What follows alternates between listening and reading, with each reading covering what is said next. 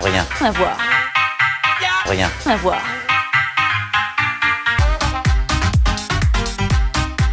Il n'y a rien à voir, deuxième épisode de la saison qui démarre. Une équipe, on peut le dire d'emblée comme ça pour que le tableau soit dressé, dans les starting blocks. Salut tout le monde Salut Cédric Voilà, comme, euh, bah, comme euh, d'habitude, maintenant, eh bien, autour de la table pour m'accompagner pour cette émission, Pierre, Victor, Alexis, on fait un tour de table dans quelques instants eh bien, pour évoquer les sujets du jour. Et il y a un sujet qui va être un petit peu fil rouge aujourd'hui, vous allez voir ça. Voilà, c'était euh, une petite euh, update de fin de jingle. J'ai vu, j'ai vu les. Je trouve pas que le rire n'était pas très bien placé. là, pour le coup. En plus, parler de fil rouge et continuer avec un rire comme ça. Attends, Faut vraiment qu'on qu'on prenne ensemble les décisions sur euh, comment tu veux gérer cette émission. C'est ça. possible. allez, euh, du coup, euh, faisons place à ce fameux tour de table. Donc, euh, un petit peu pour euh, ébaucher le, le sujet euh, qui, est- qui est un petit peu transversal justement aujourd'hui. Hein, Habituellement, c'est pas le cas, mais là, eh bien, ça s'est pas fait exprès d'ailleurs, et forcément que tu obliges. Alexis, euh, le thème pour toi aujourd'hui. On va parler de la caricature. Victor, la thématique de ton propos. On va parler des politiques sur Twitter. Et enfin, Pierre. Si on coupe des têtes, c'est qu'on n'a pas assez fermé de bouche. Voilà, donc un, euh, comme à ton habitude, euh, le, le- un titre qui fait euh, froid dans le dos. Non, pas spécialement, mais enfin, je veux dire, euh, faut pas nier. faut-. D'accord. Bah, sinon, si je devais résumer ma chronique, c'est il faut pas nier la réalité, en fait. Elle est bien là.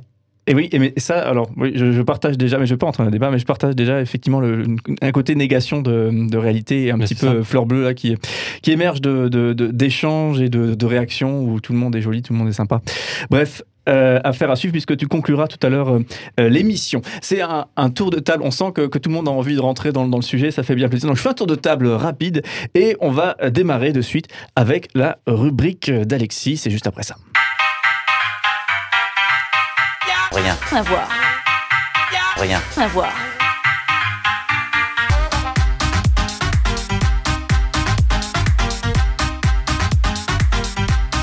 Tout ça pour ça. C'est la une qu'avait choisie Charlie Hebdo à l'ouverture du procès des attentats terroristes de janvier 2015. Tout ça pour ça. Tous ces morts pour quelques caricatures de Mahomet. Et ça continue. Aujourd'hui, il faut ajouter une victime de plus, Samuel Paty, assassiné parce qu'il avait seulement utilisé ces caricatures dans le cadre d'un cours sur la liberté d'expression. Tout ça pour ça. Tout ça pour ça, pour dire la disproportion qu'il y a entre quelques caricatures et l'assassinat de personnes. Tout ça pour ça, pour rappeler la vanité du but, que les caricatures ne sont presque rien et qu'on en fait beaucoup trop. Car rappelons ce qu'est une caricature. C'est une représentation qui, par déformation ou exagération assumée, rend son sujet laid ou absurde dans le but de faire rire. Une caricature n'a pas la valeur d'une critique intellectuelle. Une, critique intellectuelle est argumentée, elle repose sur des justifications, elle prétend à l'objectivité, elle est donc nuancée, elle prétend à la vérité, elle prétend dire ce qui est. Or, une caricature est tout le contraire. Une caricature ne prétend pas dire la vérité.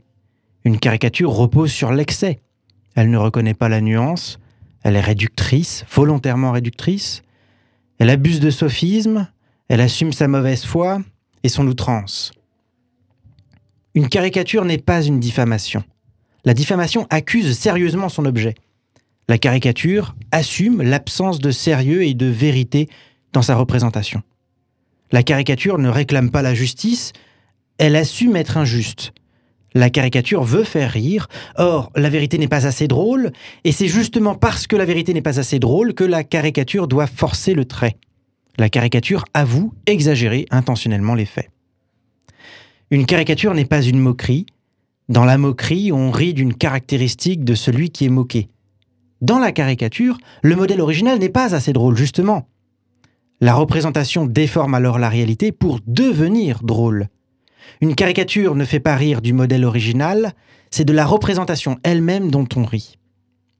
Une caricature n'est donc ni une critique intelligente, ni de la diffamation, ni une moquerie. Une caricature assume être caricaturale, elle signale d'elle-même être exagérée et devant être lue au second degré. Une caricature, c'est de la bouffonnerie assumée, ce qui la rend d'ailleurs complètement inoffensive. Dès lors qu'on a compris cela, on comprend mieux pourquoi on peut rire de tout. Charlie Hebdo rit de la mort du petit Elan, un enfant migrant, puis imagine son avenir qu'il aurait pu avoir s'il avait continué à vivre, qu'il aurait pu connaître en tant que harceleur sexuel en Allemagne. On rit des naufrages de migrants en Méditerranée. Charlie Hebdo rit des attentats en Belgique. Charlie Hebdo imagine Stromae chantant Papa Outé et voyant des corps démembrés partout autour de lui répondre Je suis ici ou je suis là. Lui dont le père a été assassiné et démembré lors du génocide rwandais. On rit de la fille trisomique de Charles de Gaulle, ou encore des soldats français morts au Mali dans la lutte contre le terrorisme. La caricature permet tout, y compris tout ce qui est manifestement immoral. La caricature le permet parce qu'elle ne pense pas sincèrement. Elle ne fait que rire. Elle assume être bouffonnerie. C'est parce qu'elle n'est que bouffonnerie que sa liberté d'expression est totale. Une fois qu'on a compris ce qu'était la caricature et qu'on accepte de la voir pour ce qu'elle est, il n'y a franchement plus aucun moyen d'être blessé ou choqué par une caricature. C'est une exagération assumée, c'est du second degré. Est-ce que ça vaut la peine de tuer des gens pour ça? Franchement? Tout ça? Pour ça? C'est caricatural. Rien, À voir. rien. À voir.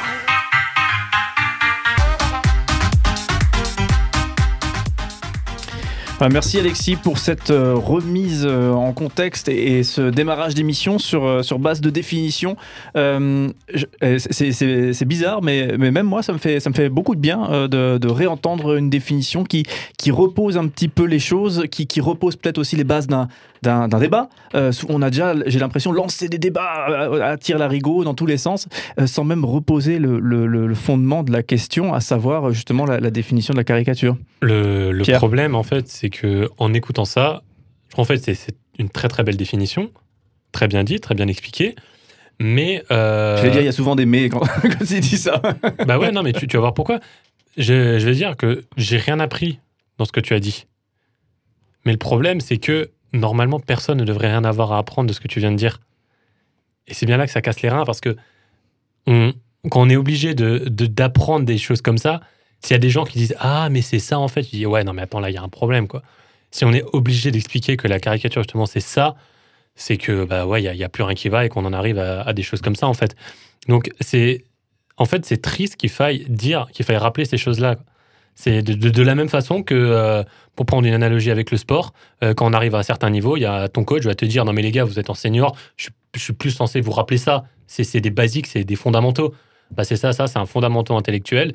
Et normalement, si tu sais pas ça, bah, en fait, euh, tu fermes ta gueule et tu restes chez toi. quoi. Après, la, la piqûre de rappel fait toujours du bien. Je trouve souvent, on a, on a, moi, on a des pensées, c'est le moment où tu, tu penses quelque chose, c'est c'est ton opinion, mais euh, il y a un, un bonhomme qui vient et qui le, qui le formule bien. euh, et du Ah coup, oui. tu, peux, tu peux mieux te l'approprier, tu peux mieux euh, justement euh, structurer ta propre pensée grâce peut-être à justement une petite piqûre de rappel, de, de définition, là, comme, comme ça nous a été fait. Donc, euh, dans ce sens-là, je trouve que c'est tout à fait pertinent. Et c'est là que je disais que peut-être ça manquait un petit peu, cette bonne piqûre de rappel, bien contextualisée, bien, bien s'assurer très que bien tout le dit, monde ouais. est dans, dans le bateau quoi, pour discuter. Ça a été très bien dit, et c'est ce que je dis euh, quand je justifie en fait que j'aime beaucoup euh, citer des gens ou utiliser des citations, c'est qu'en fait, si, si quelqu'un a mieux dit les choses que moi, bah, en fait, je vais emprunter ces mots, je me les approprie pas, mais effectivement, là, tu l'as très bien dit, c'est une très belle définition. Euh, voilà, donc si quelqu'un arrive à mieux dire les choses, Et- bah, qu'il qu'il les dise. Et du coup, euh, Alexis, tu as senti le besoin de redéfinir euh, justement la caricature, euh, justement euh, en réaction aux actualités, tout ça, et dans le cadre de cette émission, tu te dis, allez, bam, je vais, je vais placer un petit coup de définition? Oui, bah parce qu'en fait, euh, j'ai l'impression que d'une manière générale, on a oublié ce qu'était une caricature et dès qu'on est offensé un petit peu par une caricature parce qu'on la prend au premier degré, euh, tout de suite on a envie de dire mais c'est pas normal, c'est injuste, c'est inadmissible. Euh, en regardant un petit peu l'histoire des dernières caricatures qui avaient, euh, comment dirais-je, euh, fait polémique, je suis tombé sur une caricature qui a été publiée dans l'Humanité de SP, qui est un caricaturiste français, et qui caricaturait Marion Rousse. Je ne sais pas si vous connaissez, c'est une journaliste cycliste. Je sais que l'un d'entre vous est fan de cyclisme, donc peut-être que vous connaissez. Non. En tout cas, Marion Rousse est une, est une, Richard Virenque, ouais. est- une journaliste spécialisée dans le cyclisme. Et elle a eu quelques aventures avec euh, des coureurs ou des relations sérieuses, je ne sais plus, avec des coureurs. Et euh, SP a voulu euh, caricaturer un petit peu la situation en la montrant en pin-up, à moitié nue, dans le lit de son compagnon, en train de l'interviewer, son compagnon étant bien entendu le regard attiré par autre chose plutôt que par le sérieux d'une discussion, d'une interview dans un cadre normal. Elle a trouvé ça terriblement sexiste, cette publication dans l'humanité. Et elle a écrit quelque chose comme sur Twitter, ce n'est pas normal de réduire six ans de carrière auprès de France TV pour se retrouver réduite à son rôle de femme ou euh, à objet Mhm. sexuel. Et sous-entendu presque, c'est caricatural. Et moi, quand j'ai vu ça, je me suis dit, mais oui, Bah oui, c'est caricatural. c'est caricatural, c'est une caricature. Il ne faut pas le prendre au premier degré, c'est justement du second degré. La caricature est volontairement exagérée parce que c'est de la caricature, tout simplement. Il ne faut pas aller plus loin. Ouais, mais est-ce que ça nourrit pas des idées? Ah, on, va- Attends, on va revenir dessus. Victor. J'ai une, une autre proposition de, défi- de définition de la caricature euh, à proposer aussi, celle que m'a toujours donné mon père, c'est que la caricature et les vannes de ce genre sont ce qui s'appelle des filtres à con. C'est quand tu sens ce genre, de, ce genre de phrase, tu regardes le groupe à qui tu viens de sortir cette phrase, tu vois ceux qui rigolent et ceux qui réagissent mal, et ceux qui réagissent mal, tu leur parles pas. Parce qu'en fait, le problème de la caricature pour moi, c'est que c'est aussi un outil de contestation politique. C'est que la caricature a toujours été utilisée euh, souvent pour démontrer justement des hommes politiques. Ce que disait Alexis, c'est des gens qui sont pas drôles à la base. Un comique caricaturé, c'est justement, on s'en fout, c'est débile. Alors qu'un politique comme Churchill, ou euh, justement à l'époque de la Seconde Guerre mondiale, il y avait énormément de caricatures sur euh, les communistes pendant la guerre froide, sur le nazisme qui arrivait en Europe. Et du coup, pour moi, ceux qui refusent les caricatures et qui, justement les, combattent comme ça, les dénoncent comme si c'était une vraie moquerie très grave, très importante, dont il faut parler absolument et, leur interdire de continuer à en faire, c'est des gens qui ont quelque part une volonté politique derrière. Quelle qu'elle soit la caricature, si on reprend celle de, de Rose, du coup, c'est une femme qui, d'après ce que tu décris, vu que je la connais pas, est féministe, et en voyant une caricature qui, effectivement, dans la caricature, réduit euh, son combat à, euh, voilà, j'ai l'air à moitié à poil, euh, c'est chiant, mais c'est une femme qui, qui peut-être pas envie qu'on retienne uniquement cette image, parce que mine de rien, la caricature, c'est quand même quelque chose de fort. Et souvent, avec Charlie Hebdo, par exemple, ce, que les gens retiennent, c'est justement ces caricatures. Et je pense que ces, personnes-là, quand elles les combattent, ont peur qu'on ne retienne que ça, et qu'on oublie que c'est juste une caricature, c'est pas une réalité. Après, on pourrait tout de même pointer du- un exemple du doigt, à savoir celui de Lionel Jospin, qui s'est fait plomber. Je pense qu'il a perdu les, les présidentielles, la présidentielle contre Jacques Chirac à l'époque, à cause de la caricature faite de lui euh, par les guignols des infos. Ouais, mais tu vois, à l'inverse, Chirac, lui, il a gagné grâce Ouais. au guignol. Non, mais Parce que euh, manger les pommes, les pommes, la caricature de Chirac l'a rendu sympathique. Non mais voilà. En fait, ce qui est très injuste face à une caricature, c'est que la caricature ne vous laisse qu'un seul choix de réponse possible, c'est de rire. Ouais. Si jamais on répond sérieusement à une caricature, ou si jamais on reste sérieux, bah, on paraît être complètement à côté déjà parce qu'on n'a pas compris que c'était du son- second degré et puis on n'a pas compris la blague. Enfin, c'est pas une réponse qui est acceptable. Puis on est chiant, quoi. On est Oh, pénible. Il rigole pas, il fait chier. Alors que ouais. rire à une blague, y compris à une blague contre soi-même, euh, bah, c'est saisir l'enjeu et puis c'est aussi complètement euh, désarçonner, désactiver toute la puissance euh, subversive de la blague. Mm. La blague, euh, eh bien, elle fait même rire celui qui est visé, du coup, elle n'a plus aucune subversion. Dixit, la, la- la cour d'école où euh, quand le- l'enfant il, il rigole euh, de la blague sur son nom de famille, euh, finalement plus personne ne fait la blague, alors que l'enfant qui se vexe, euh, la blague elle dure des années et des années. Quoi. Mhm. Bah, Petit filon. Pierre. C'est ça, en fait, tu viens de faire la définition de la caricature en, en rappelant euh, certains principes basiques. Euh, bah, je suis envie de rappeler certains principes basiques en citant John Rachid, ceux qui ont la ref, euh, qui a dit on ne sait pas bien rire de soi si on ne sait pas. Si on ne sait pas, non, on ne sait pas rire des autres si on ne sait pas bien rire de soi. La vie de ma mère, on applique ça en vie heureux. Et c'est ça, en fait. euh, on, on est le meilleur sujet d'humour, en fait, pour soi-même. Parce qu'on on, on se connaît, on sait tout, on sait toutes les failles, tous les faux, tous les trucs. Je veux dire, les, les où je me marre le plus, c'est quand on me fait des vannes sur moi, quoi. C'est. C'est voilà. Des fois dur à accepter, c'est vrai. hein. Non, mais euh, Hmm. Victor euh, Strass Quiz, euh, le- quand j'organise une soirée de jeu avec Victor, il y a carrément un jeu que je fais où le but du jeu, c'est de faire la meilleure vanne contre moi, quoi. Je veux dire, c'est ceux qui n'arrivent pas à rire d'eux-mêmes, c'est triste, en fait, je trouve. Ils Mais ça reste difficile. chose. Ça reste difficile à certains égards. hein. Ouais, Non, mais enfin, c'est vrai. Non, mais voilà, Ben, sur, sur les trucs blessants où euh, ça Non, il y a à une- mal- Il y a une différence entre, entre rire de soi d'une vanne et vouloir blesser. Euh, euh, je sais pas, euh, on prend un, un- un exemple, voilà, euh, une relation amoureuse qui s'est mal finie avec quelqu'un. Euh, Il y a une différence entre ton pote qui va te faire une petite pique, euh, voilà, quand vous regardez, je sais pas, euh, une série qui a une référence à un truc, voilà, il te fait une petite pique, et euh, ton pote qui va te dire euh, tous les jours, ouais, t'as quitté parce que t'es une merde, euh, t'arriveras pas à en trouver une, tu t'es incapable d'aimer, tout ça. Oui, c'est plus trop de la caricature. Mais voilà. Ex- exemple, exemple, très, exemple très concret, je, je te rends, tu, tu vas me rejoindre. J'ai mis 6 ans pour avoir une licence de droit.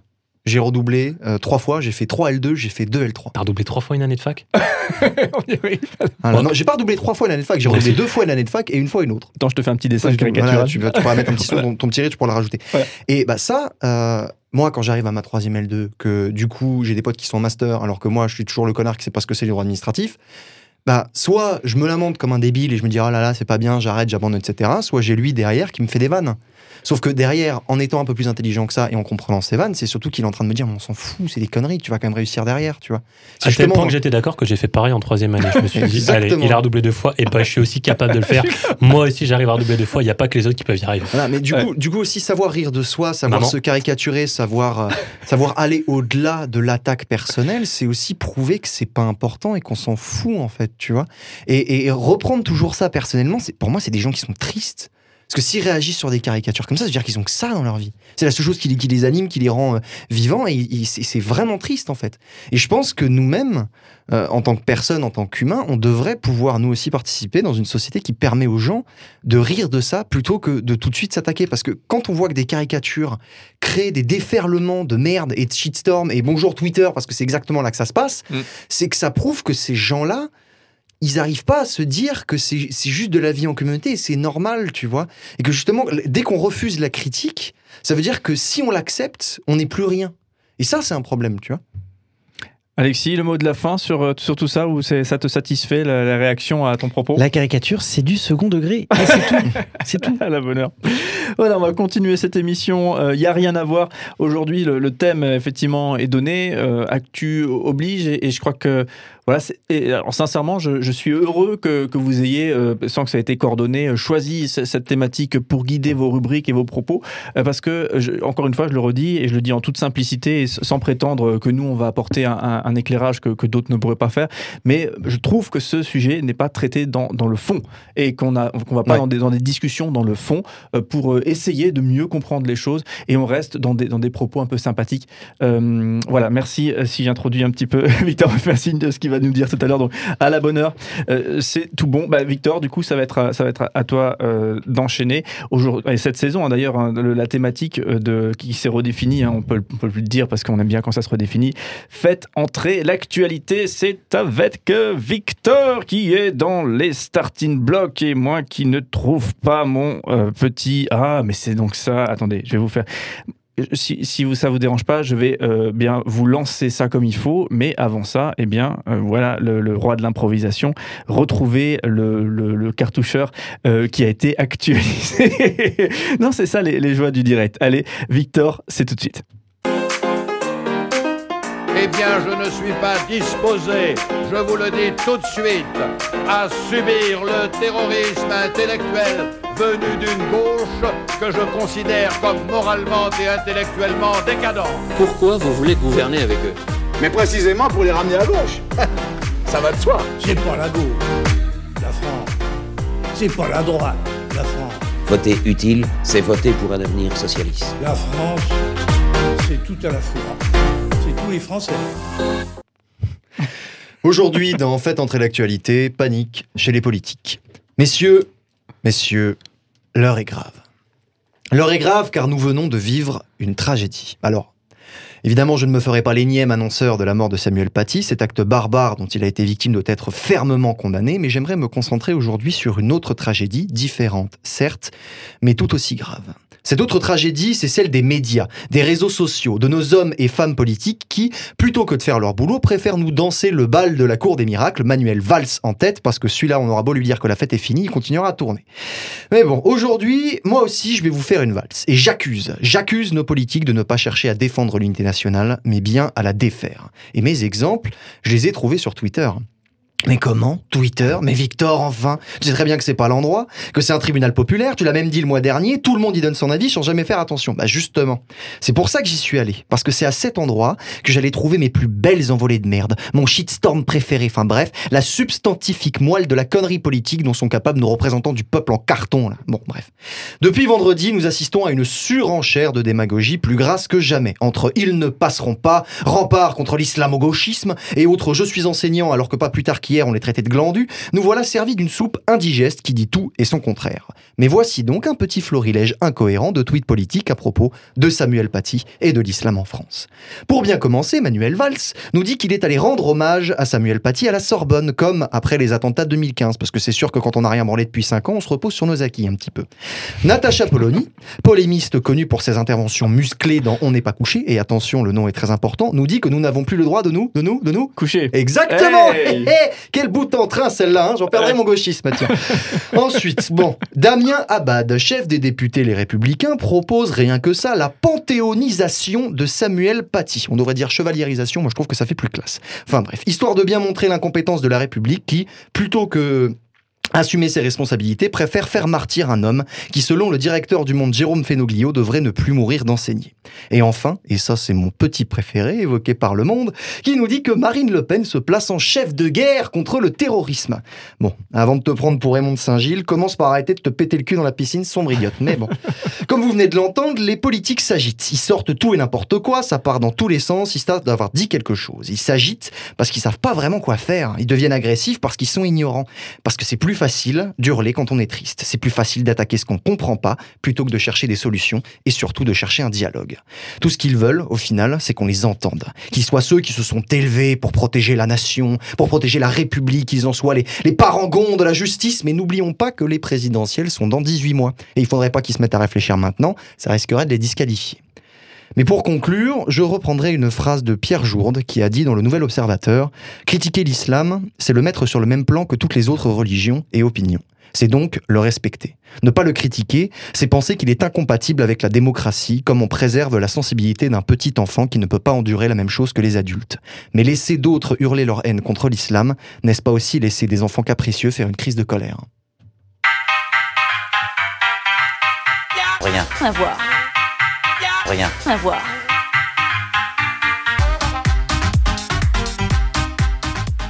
Il n'y a rien à voir, euh, continue l'émission jeunesse, euh, actualité, aujourd'hui culture. Euh, eh bien, un thème transversal qui, euh, qui euh, bien forcément est, est- est impacté, qui, enfin, la- la- l'actualité nous impacte et génère ce thème transversal dans, dans l'émission. Un sujet qui va continuer à générer du débat entre nous. Merci Victor pour euh, ce propos. Ouais. Sur la Euh, vie de ma mère que je vais trouver où t'habites, c'est une caricature, arrête J'ai des origines tchétchènes, je te préviens. Alors du coup, euh, eh bien, moi, j'ai, oh, je le disais déjà tout à l'heure, hein, mais j'ai euh, vraiment apprécié le propos puisque je partage vraiment ce sentiment euh, de, effectivement, un, un drame. Tout le monde est d'accord pour dire que c'est un drame, et effectivement, euh, le, propos de, de tous, c'est de dire c'est un drame. Euh, et euh, cette sensation, je, crois que tu partages cette sensation-là, euh, de se dire, tiens mince, mais, mais est-ce qu'il faut pas en parler? Est-ce qu'il faudrait pas aller réfléchir à la chose? Est-ce qu'il faudrait pas aller creuser le, problème, les difficultés, etc. Aller mettre justement aussi d'ailleurs la, question de la liberté d'expression en, en questionnement et, aller, aller au-delà de il faut préserver la liberté d'expression. Moi, c'est quelque chose qui m'a énormément traversé. Votre, votre sentiment à vous tous par rapport aux propos de, de Victor Alexis? Euh, moi, je m'attendais à ce que tu parles. Enfin, j'ai bien aimé en tout cas la conclusion de Jourde. Oui, Euh, excellente. était vraiment excellente et, et résumait. euh, En fait, ce que j'aime bien, c'est quand c'est en pas toi quelques qui parlais, tu vois. Quand, je ne fais que répéter ce que disent les autres. Très bien, Ah, c'est euh, excellent. Ah, Mais ah, c'est une citation que tu t'appropries. Et à ce titre-là, euh, Bravo.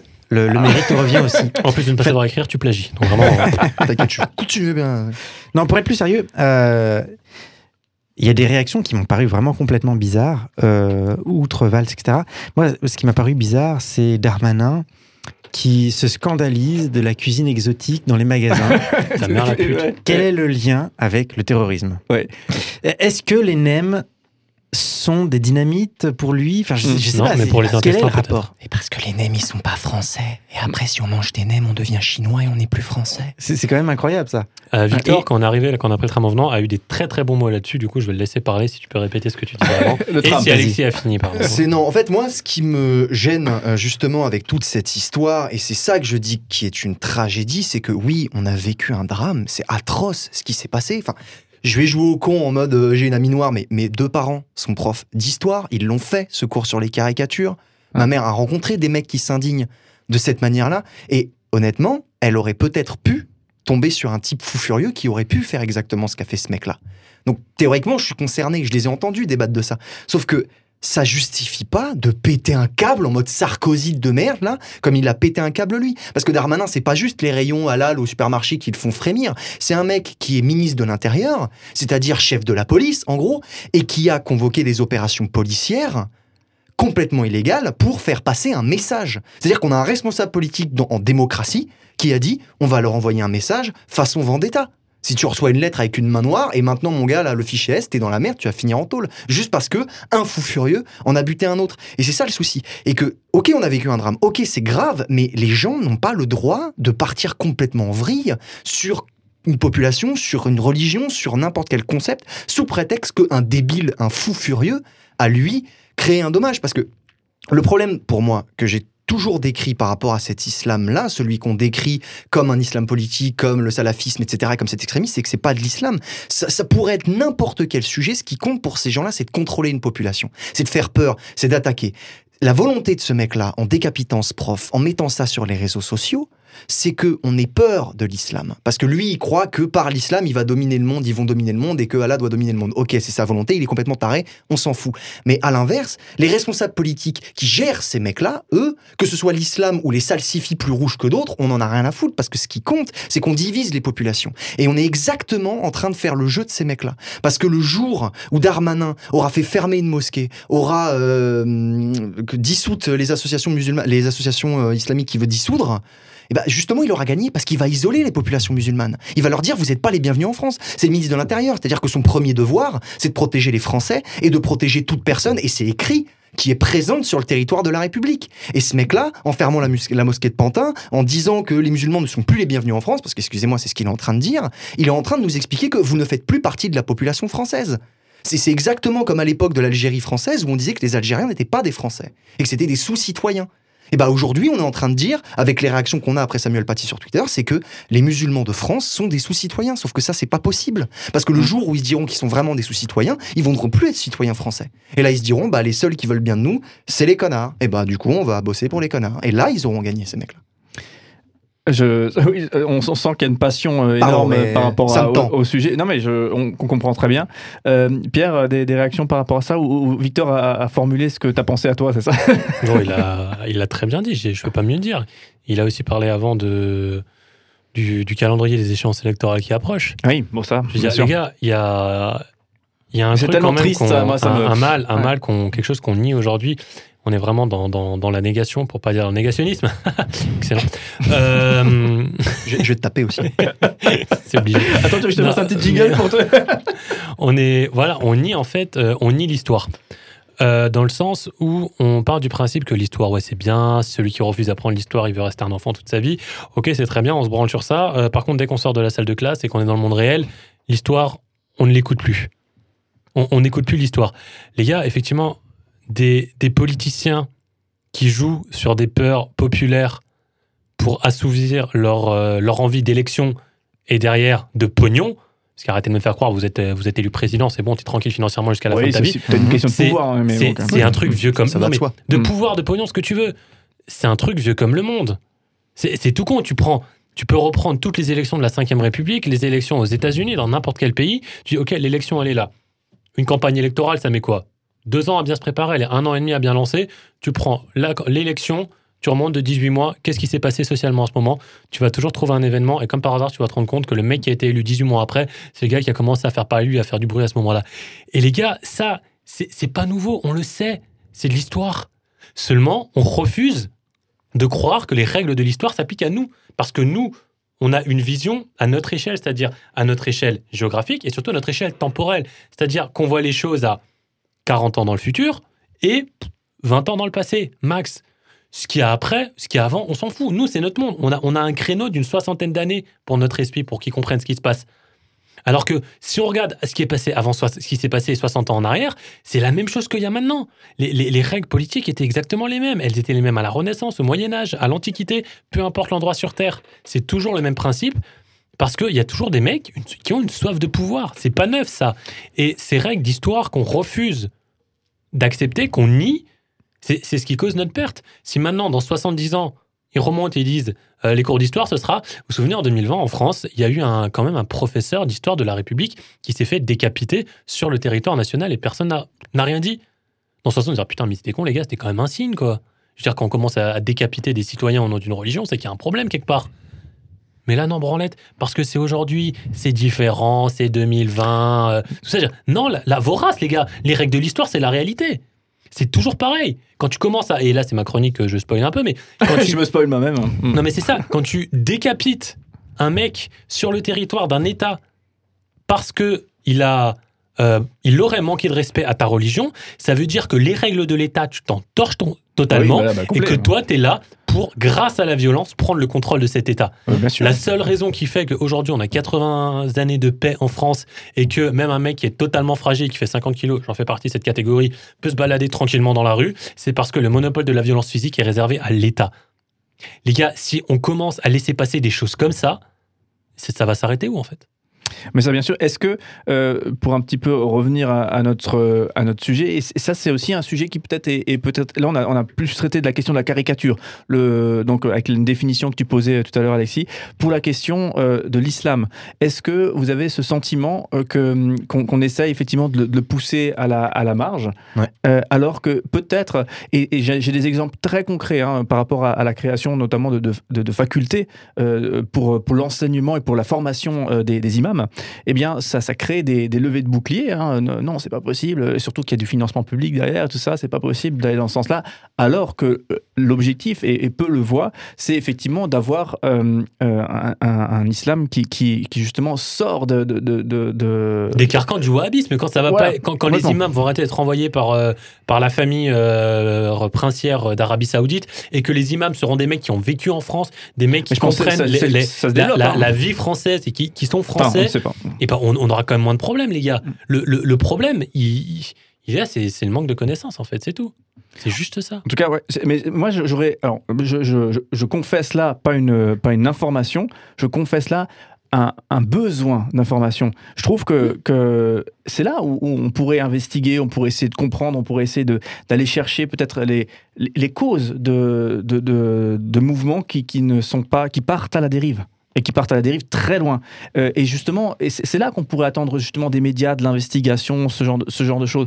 Et, c'est là que, là encore, je, vous le disais tout à l'heure, il y a une sorte de, no man's land, un sentiment en tout cas de mon point de vue de, de- no man's land. Voilà, je ne sais pas ce que vous en pensez, ou peut-être vous réagissez sur, euh, sur euh, autre chose. Victor C'est juste pour dire déjà, pour euh, rebondir sur ce que disait Pierre, je trouve complètement dingue qu'aujourd'hui, alors que l'islam est en train de devenir et est déjà une religion très implantée en France, avec une grande communauté française, même de gens qui sont de nationalité française et de confession musulmane, qu'il n'y ait pas une faculté de théologie musulmane, justement. Et on a bien une faculté de théologie chrétienne, protestante, enfin tout ça. Pourquoi on n'aurait pas ça aussi pour justement l'islam? Et autre chose, si jamais des gens euh, veulent entendre des musulmans français parler, qui tapent Islam en France sur YouTube et qui cherchent les documentaires d'Arte qui s'appellent Nous, Français musulmans. C'est des séries de documentaires, il y en a trois de 52 minutes chacune, de Français musulmans qui témoignent justement de ce que c'est. Et dans un de ces, dans un de ces trois euh, reportages, je sais plus lequel, il y a un moment un, musulman français qui témoigne et qui dit euh, à la mosquée, il y a un imam qui est venu, et c'était pas un imam euh, formé en France, qui a vécu en France.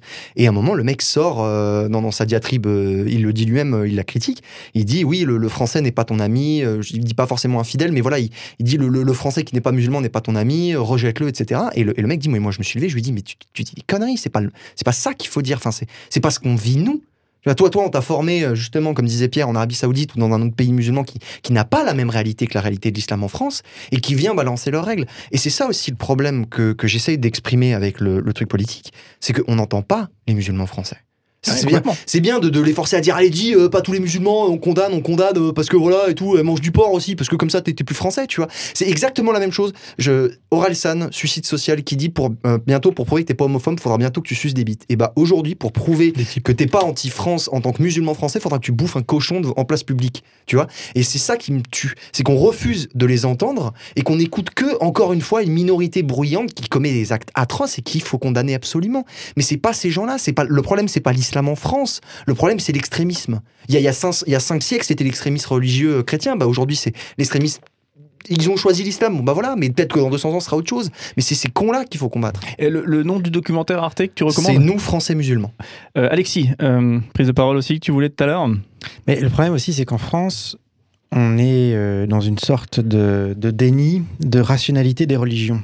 C'est-à-dire, une des raisons pour lesquelles il n'y a pas d'enseignement des religions, euh, d'enseignement des sciences des religions, c'est-à-dire de l'histoire, de la philosophie des religions. Je ne parle pas d'un enseignement confessionnel, je parle d'un enseignement sur les religions. Vous avez allez, deux, trois chapitres en histoire où on vous explique seulement que euh, Jésus était le prophète euh, et le Dieu incarné des chrétiens, les juifs avaient Moïse, Moshe, et puis les musulmans ont euh, Muhammad et, le Coran, et il vient de la part de Allah. Et, ça s'arrête là, et puis voilà, c'est fini. Et on pense avoir fait tout l'enseignement. Euh, et tout le reste, après, on vous dit que la religion, ce n'est que de la croyance irrationnelle, et il n'y a rien à en tirer. Voilà, c'est tu crois ou tu crois pas, c'est de la foi pure.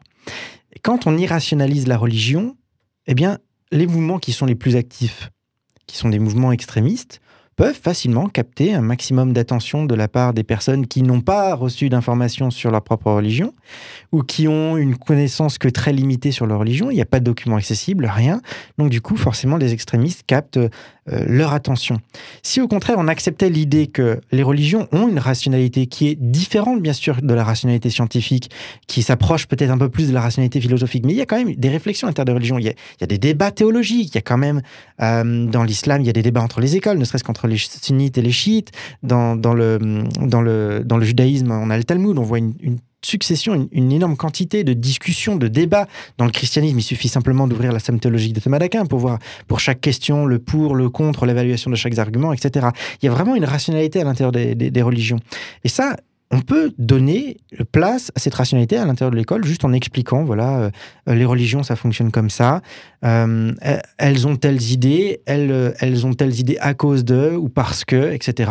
Et c'est aussi l'occasion euh, pour des athées de découvrir la religion, pour des religieux de découvrir l'athéisme, et donc de s'extraire véritablement du milieu culturel dans lequel on est. Parce que normalement, l'école sert un peu euh, à la- à l'apprentissage de l'esprit critique. On ne peut pas avoir d'esprit critique sur les religions si on n'en parle jamais. Il faut bien qu'à un moment donné, dans l'école, on puisse en parler.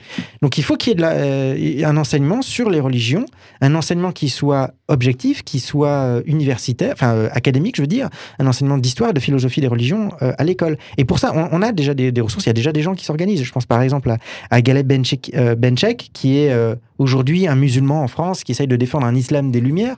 Alors moi-même, je ne sais pas exactement qu'est-ce qu'il met dedans, mais il porte un projet. Il y a des projets pour euh, permettre euh, euh, un enseignement universitaire, académique musulman. Il faut que ça se développe, il faut que ça continue. Et, tu sais à quoi ça me fait penser? Et, encore une fois, en toute humilité, hein, sans, sans vouloir heurter ou quoi que ce soit, mais je me suis, je me suis retrouvé à, prononcer la phrase. Mais ça, c'est pas l'islam. Vous voyez cette phrase que tout le monde dit aujourd'hui, tu sais, enfin, pas d'amalgame. hein, ça, c'est le, le fou et ça, c'est pas l'islam. Voilà, c'est ce que je me suis retrouvé à dire et j'ai l'impression que tout le monde dit un peu ça. Et d'un seul coup, je me suis dit, bon, je dis ça, ok. Mais euh, en fait, je, je dis ça parce que les autres disent ça, mais je, j'ai pas, il y a pas une étude, il y a pas, il a pas, un- il y a pas un- une réflexion euh, voilà, qui, qui me pousse à, à- à dire ce, je dis ça parce que tout le monde le dit, parce que je sais rien d'autre que ça sur, sur la question. Fait. Je me sens ultra démuni en fait sur la question. Je donne juste un, un exemple tout bête de, de- de choses qu'on ne connaît pas et que peut-être même beaucoup de musulmans ne connaissent pas. Mais les caricatures de, enfin la représentation de Muhammad, parce qu'une partie du problème des caricatures repose sur la question de la représentation. Est-ce qu'on a le droit ou non de représenter Muhammad? Vous savez que dans l'islam, on retrouve des représentations de Muhammad jusqu'au, je me dis Muhammad parce que les musulmans veulent qu'on dise Muhammad, euh, jusqu'au 15e siècle. Jusqu'au 15e siècle, on retrouve des représentations de Muhammad. Et après, un hadith a commencé à faire autorité et semble indiquer que euh, ça pose quand même des problèmes de risque d'idolâtrie. Et c'est ça le problème. Mais ça veut dire que dans l'islam, il y a eu toute une partie du monde musulman qui a accepté l'idée de représenter Muhammad sans difficulté et sans problème. Alors qu'aujourd'hui, ça pose problème. Est-ce que si, ne serait-ce que parler de ça à l'école, ça permettrait pas déjà de désactiver l'énorme problème autour des caricatures Ça pourrait être une solution. Déjà, et ce que tu viens de dire là, c'est c'est que jusqu'au 14e, il n'y a pas de souci. Et ensuite, la raison pour laquelle, euh, si, si j'en crois ce que tu dis, hein, je ne suis pas informé sur ça, euh, pour laquelle on, on a voulu interdire ça, c'est à cause du risque d'idolâtrie. Donc c'est justement par souci d'humilité. Et pas par euh, souci de c'est une sacralisa- sacralisation, il faut pas le représenter parce qu'on n'est pas digne. Tu vois, donc Mais c'est ce que c'est même à, à tel point que même en étant con, ils ont réussi à être encore plus cons. Ce qui est ce qui est quand même une performance, les gars. Toujours l'art de, de- Non, mais c'est ça, Oui, je veux dire, j'organise un dîner mercredi soir, je fais venir tous les mais- extrémistes. Et euh, un autre exemple qui m'avait beaucoup marqué, c'était une, une interview de je sais plus qui, euh, qui avait posé cette fameuse question euh, les femmes ont-elles le droit d'être imam Euh, Toutes les personnes interrogées, mais vraiment sur une vidéo de 8 minutes, tout le monde disait Ah bah non, ah bah non, ah bah non, ah bah non, ah bah non. Pourquoi? Bah je sais pas, mais non, c'est bah ok, bah trouve-moi dans le Coran le verset où c'est marqué, tu vois. Et, et c'est ça, en fait. C'est, c'est un manque d'information. De toute façon, qu- quand tu comprends, tu peux pas t'offisquer, tu peux, tu peux pas être con, tu, tu peux pas t'énerver. C'est, ça. À partir du moment où tu t'énerves contre quelque chose, c'est juste parce que tu le connais pas et que tu le comprends pas. C'est que ça. Victor, tu avais un propos hein Non, mais c'est c'est ça aussi qui me choque, tu vois. C'est c'est toujours, encore et toujours, un, un refus de comprendre. C'est une identité qu'on s'est forgée, que- quelle qu'elle soit, sur l'islam ou n'importe quel autre sujet. Je le dis encore. Là, aujourd'hui, on parle de l'islam, mais encore et encore, alors qu'on est quand même quatre blancs non musulmans autour d'une table. Et que ça, c'est peut-être aussi un problème. C'est que moi, je me dis, ouais, l'islam, euh, c'est pas comme tu disais, c'est pas l'islam, euh, ça, c'est un bon islam, ça, c'est un bon islam. Mais qu'est-ce que t'en sais? Tu, tu l'as lu, le Coran? T'es- T'as pris des cours, tu vois? Moi, je me souviens, gamin, quand j'étais à l'école, il y avait, euh, miracle d'ailleurs, il y avait des cours de religion. Bon, D'accord, tu dis, bon, bah, t'avais les protestants, les catholiques, et bah, il y avait euh, les gamins euh, qui venaient de la cité d'Hirondelle, bah, qui allaient dans le cours, où, je sais plus comment ils appelaient ça, mais en gros, ils allaient en morale. Moi, j'étais en morale parce que euh, je viens d'une famille qui m'a dit non, tu n'as pas encore de religion, euh, oui, de gauche, athée, tu vois. Du coup, je me suis retrouvé avec les, les- les- les musulmans, en fait, tu vois. J'ai- J'étais avec ceux qui bouffaient pas de porc euh, parce que les gens étaient trop cons pour comprendre qu'ils avaient juste une religion différente. Et il y a un gamin qui a demandé mais pourquoi on n'a pas des cours euh, de, de- de musulmans? Parce qu'il était un gamin à 7 ans, tu vois. Il dit Mm. pourquoi on n'a pas des cours de musulmans? Tu vois, Victor, il n'est pas musulman, pourquoi il est là avec nous? Et le mec a pas su lui répondre. Et ça, je trouve que c'est un problème. Et ça, c'est un problème de société. C'est encore une fois ce que je disais avant, c'est qu'on refuse d'admettre qu'ils font partie aujourd'hui de notre société, et donc on doit prendre des mesures pour les accueillir et pour les comprendre. Et qu'aujourd'hui, le, problème fondamental dans le monde politique et sur Twitter, c'est que soit on leur donne pas la parole, soit on laisse la parole à ceux qui vont être assez énervés et assez cons pour qu'on puisse derrière, vous avez vu, il dit des conneries, c'est pas bien, écoutez-moi. Et c'est ça le problème fondamental, c'est qu'aujourd'hui, nos politiques, ils cherchent plus à créer une union, ils cherchent plus à aider nos citoyens, ils cherchent juste à créer du conflit. La plus grande arme de ces mecs-là et la victoire des terroristes, c'est la peur. C'est exactement la même chose. Le terroriste, il va couper la tête d'un prof pour qu'on ait peur et que du coup, on vire les musulmans et que les musulmans aillent chez eux. Les politiques, ils sont très contents qu'un mec se soit fait couper la tête au nom de l'islam, parce que comme ça, les gens, ils ont peur. Et Darmanin, il peut dire, regardez, je vous protège, je fais comme Sarko en 2006, Car, euh, et toutes les conneries, votez pour moi en 2022. C'est exactement la même chose. Et aujourd'hui, on s'en rend plus compte de ça. C'est devenu acquis dans la population que il faut s'indigner absolument. Sauf que l'indignation, c'est très bien, mais l'indignation, ça dure trois semaines, et après, il y a un autre problème, on s'indigne sur autre chose, et on oublie toujours. Et après, les musulmans de France sont toujours isolés, on leur donne toujours pas la parole. Je sais pas ce soir si on avait dit tous ensemble qu'on faisait ce thème, pourquoi on n'a pas invité euh, justement un représentant musulman euh, strasbourgeois? Doit bien en avoir, tu vois. Pour notre défense, euh, on savait pas que ça. Moi, je Non, savais pas que ça allait mais être thème. tu- tu mais vois, je suis. Oui, dans oui. Alors, ça. ok. Alors, c'est acté. On prend la décision qu'on on va faire venir un, un- un responsable musulman pour s'exprimer sur la question bien, et essayer vois. de creuser la. Ok, c'est c'est acté, c'est C'est- c'est fait, c'est c'est- décidé. ouais. On- Enfin, on essaiera de le faire venir. Par exemple, tu vois, mais même dans les Ah, universités, dans, dans- dans les, dans les cycles de conférences. Moi, je, je me, je me souviens à la, à la fac, on avait, il y avait tout un cycle de conférences séparé une asso euh, sur le Seigneur des Anneaux, sur machin, sur truc. Et il y avait, il y avait eu. Tu peux euh, dire que c'est média droit, mais non, c'était c'est de la bon. Excusez-moi. Le mec, il euh, C'était média droit. Média droit a fait des super conférences. Très bien, très bien, c'est bien. Mais, mais tu vois, il y avait- il y avait eu un moment une conférence qui parlait de la religion et justement de l'athéisme, tu vois. Et il y avait un représentant euh, juif, un représentant euh, chrétien, etc. Mais il n'y avait pas de représentant musulman. Et, euh, et le pire, c'est que quand j'en ai discuté avec les intervenants, ils m'ont dit on n'a juste pas pensé à l'inviter, tu vois. C'est pas ouais, il a pas voulu venir, la représentation, machin, etc. C'est on n'a pas pensé à l'inviter. Aujourd'hui encore, dans les mondes et dans les grandes sphères académiques, on ne pense pas forcément à considérer l'islam comme une religion comme les autres et qui a la même valeur intellectuelle que euh, la chrétienté par exemple ou le judaïsme. Et ça c'est aussi un problème. On oublie quand même euh, le- des périodes d'histoire euh, où euh, justement le monde musulman était un monde savant. Euh, je- euh, et- Bah, mais il, est- il est enfin, toujours, hein, faut pas déconner. Non, mais, mais je veux dire, était savant euh, par excellence euh, de- dans, dans, dans Et l'histoire. t'es la référence, tu veux dire. Oui, oui, c'est ça, et avec euh, un bon nombre d'inventions qui, qui, qui datent de. T'es sûr de- que tu veux dire que c'est les musulmans qui ont fait une bombe euh Attention On Frédéric, veut hein. pas dire un truc sérieux ici. Je pas, la, Juste, la médecine, les chiffres, l'astronomie, la navigation. voilà, bah, merci euh, de m'avoir sauvé de ce guépier. Euh, Alexis, une précision? Bah si, enfin, on a, on a quand même tout, euh, tout le début du Moyen Âge euh, en islam qui euh, nous a transmis tous les textes des, Grecs. Enfin, on n'aurait pas aujourd'hui euh, Aristote s'il n'avait pas été transmis d'abord par des traductions arabes, par des, commentateurs arabes. Euh, on a eu Aristote via des, commentaires d'Avicenne, on a eu toute la philosophie d'Averroès, etc., qui sont arrivés. Puis ensuite, euh, l'Europe a connu euh, Thomas d'Aquin, Maïmonide, etc. Mais je veux dire, on a eu oui, une grosse période de, philosophie musulmane, et justement durant laquelle on a par exemple une philosophie rationaliste, comme par exemple le Kalam, qui essaye de réfléchir rationnellement sur Dieu et qui pose des arguments rationnels. Et là encore, tout ça, c'est quelque chose euh, qu'on n'imaginerait pas sur l'islam, mais oui, il existe euh, une philosophie authentique euh, islamique qui a existé dans l'islam, c'est possible. En tout cas, sujet à creuser, le, rendez-vous est pris. Dernière question avant qu'on enchaîne avec la suite, on va retrouver la parenthèse de Corentin pour un petit peu de légèreté dans, cette émission. La, question de la peur. Voilà, j'ai eu une réaction de quelqu'un que j'ai croisé, quelqu'un de, vraiment, comment dirais-je, interpellé par ce qui s'était passé et, et lui avait, avait le- l'idée, l'envie de dire il faut euh, au contraire euh, de parce qu'il critiquait les gens qui réagissent justement en dire ah c'est dramatique c'est une mais qui il disait mais il faudrait tous placarder ces, ces, euh, ces caricatures. Il, faudrait, il faudrait tous euh, faire un pied de nez à, à cet acte en, en Mhm. placardant ces, ces caricatures partout. Et il disait mais personne personne ne le fait. Euh, et, euh, et, et la question que, que j'ai pour vous euh, est-ce que du coup c'est quand même pas gagné avec un de la part du terroriste pour, euh, pour cette question de la peur qui euh, peut-être que le- l'enseignant et on parlait de, de tes propres parents hein, Victor euh, peut-être que l'enseignant la prochaine fois qu'il abordera ce sujet il aura ça en tête forcément. Il aura ça en tête. Bah, si, pour, pour ma part, je pense, si l'enseignant. Parce que j'ai eu ce même débat. C'est-à-dire que euh, mon père disait il faut les placarder dans toutes les écoles et l'afficher comme le, comme le portrait de Macron dans les mairies. Et ma mère était non, mais ça sert à rien de jouer au con, c'est pas une solution non plus. Et je suis un peu au milieu de tout ça parce que ma première réaction quand j'ai appris ça, c'est qu'est-ce que c'est que ce bordel Mais je vais, je vais aller jusque dans ces pays-là pour le placarder, la- les caricatures de Mahomet partout. Parce que c'est une, c'est une réaction normale, c'est une forme de vengeance, c'est une volonté de combat.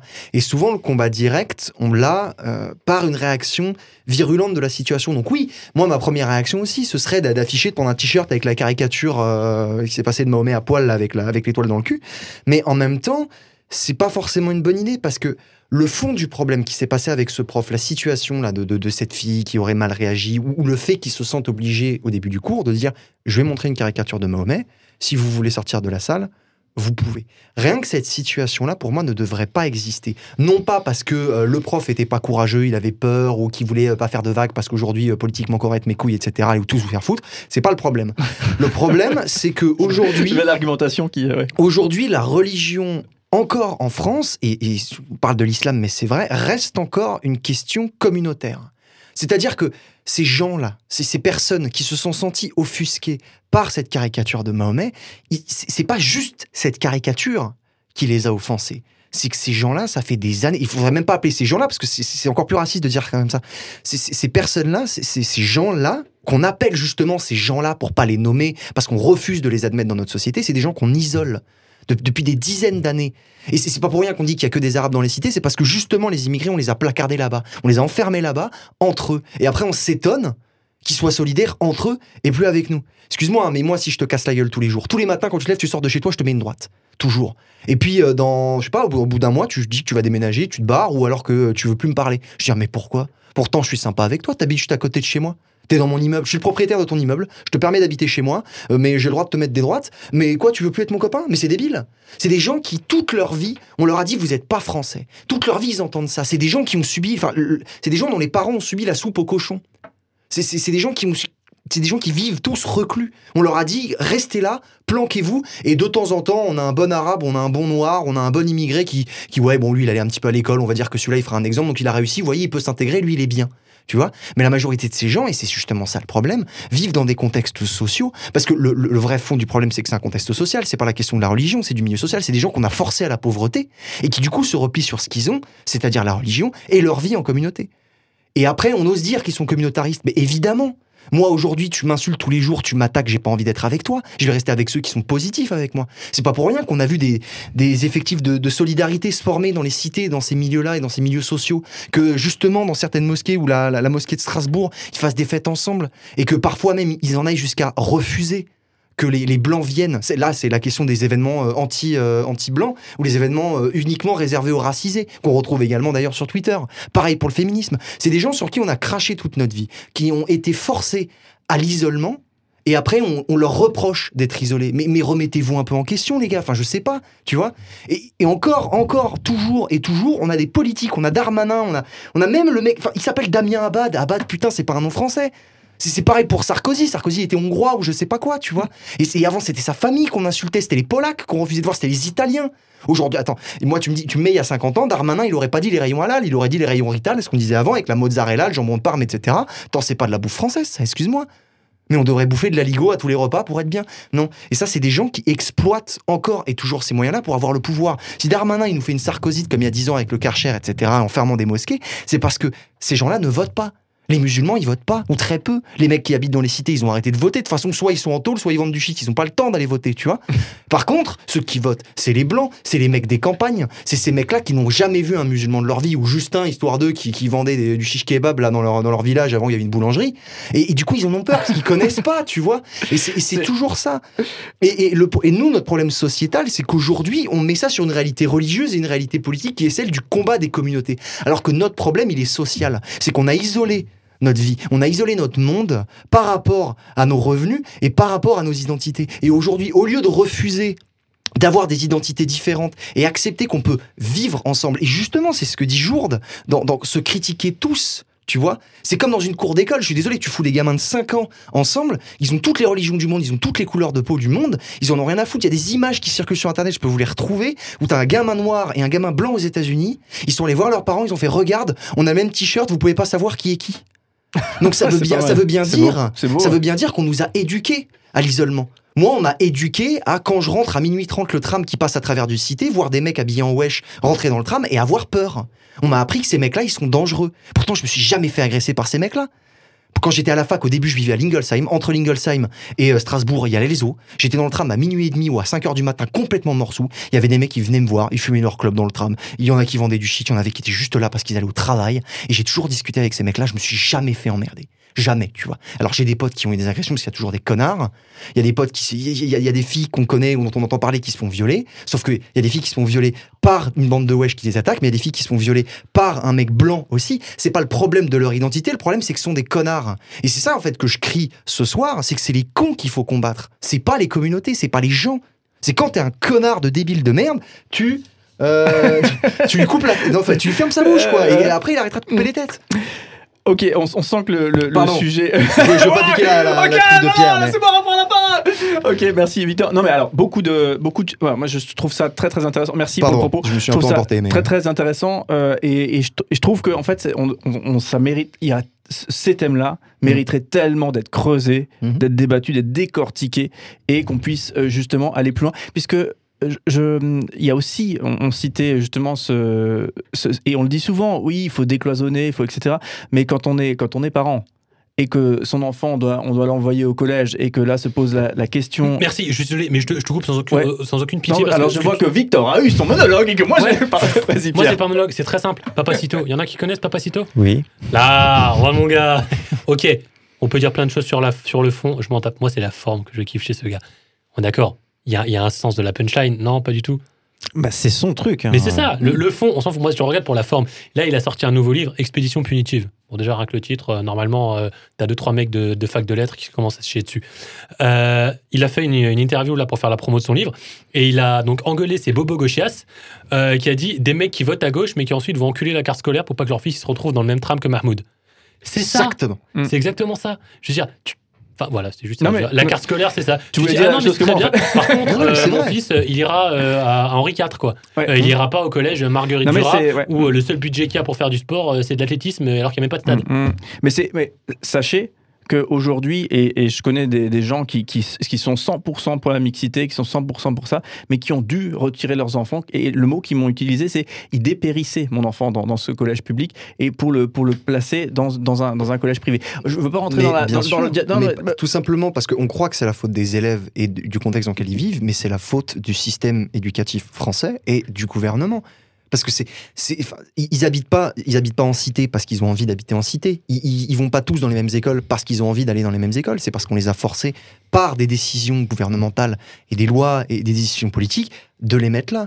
Et le problème des ZEP et des zones d'éducation prioritaire et des REP+, et tout ce que vous voulez, des SECPA et, et tout ça, c'est qu'on refuse de donner des moyens là où c'est nécessaire. Et là, il faut le rappeler aussi, c'est la faute de nos gouvernants. Ouais. Ça sera C'est un mal très français, ce snobisme, euh, pour citer du coup pas du tout Papacito, que tu connaissais, mais Hugo Jacomet. Que je connais. Je ne connais pas. Voilà, bah, c'est un, c'est un autre délire. Euh, c'est un, c'est un journaliste euh, écrivain dans- sur le monde du costume en fait. Voilà, donc euh, clairement on n'est pas sur Papacito. Euh, il parlait donc il fait la promotion toujours de cet artisanat, du fait main, de voilà, de, de ces anciens tailleurs qui ont passé 100 heures à te faire un costume tout à la main. Et il dit, euh, moi il y a un truc qui m'énerve, euh, c'est ce snobisme français qu'on a de, enfin voilà, ces petits bobos, toujours les mêmes, qui disent, ah mais moi j'adore l'artisanat, mais vraiment ils font des petits trucs magnifiques. Et un vrai bottier qui travaille vraiment le cuir, c'est génial. Mon fils, ah bah non il ira dessus pour Hippocagne, hein, faut pas déconner non plus. Voilà, bah c'est ça. Ok, non mais C'est- ouais, un peu l'exemple. Enfin, je n'étais pas tellement dans cette thématique-là, mais allez, c'est un- on, un- fera, un- on oui, fera- non, mais on fera c'est une émission spéciale. C'est pas le même thème, Ouais. je suis d'accord, mais l'idée est là. C'est faites ce que je dis, faites pas ce que je fais. C'est génial la mixité sociale, c'est super. Moi, mon fils, par contre, c'est Henri IV. Voilà, ouais. Tu mais c'est- quand, quand c'est tes propres décisions oui. et que tu vois et, et que ça impacte ton cercle, etc. Et que les là que tu te rends compte que la fils de pute. possi- non non et que tu as la possibilité d'offrir quelque chose d'autre. euh, bah, souvent tu, tu vas peut-être saisir cette possibilité. Sauf que Allez. tout le monde, du Ouais, coup, réagit comme complètement, ça. complètement. Et, et du, du coup, c'est c'est- voilà, il n'y a, pas de grand méchant dans, dans cette histoire. C'est ça qui est terrible. Voilà. Euh, enfin, à part ce- ce- Si. notre, notre notre coupeur de tête. Allez, euh, on, on fait une petite parenthèse. On en a bien besoin. Je c'est euh, notre ami euh, euh, Corentin qu'on retrouve pour la parenthèse. Moment de détente. Et oui, s'il vous plaît, il en faut aussi. Et on se retrouve juste après.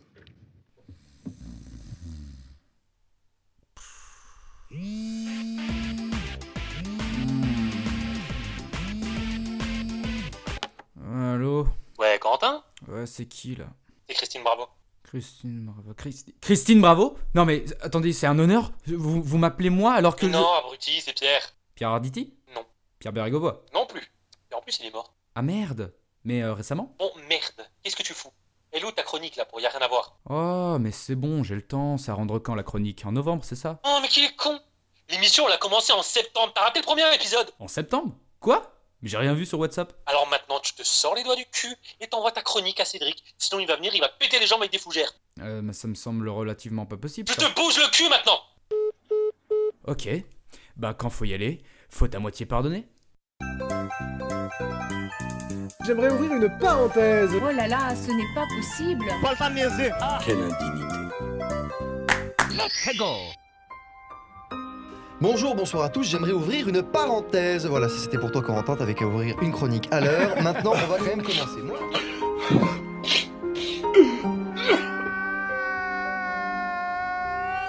J'ai pas envie de pleurer parce que c'est pas ma façon d'être. J'assume pleinement la responsabilité de cet échec et j'en tire les conclusions. En vous annonçant très fièrement la nouvelle saison de la parenthèse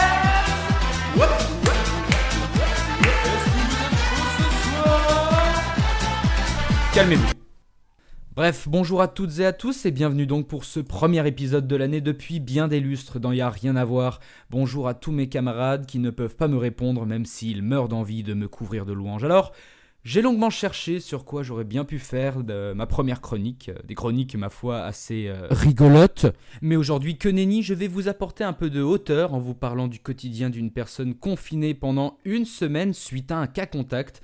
Un portrait d'une de ces nombreuses personnes coincées entre quatre murs, c'est la chronique reportage au cœur de l'info, un sujet de Jean-Louis Soulier, pour y rien à voir.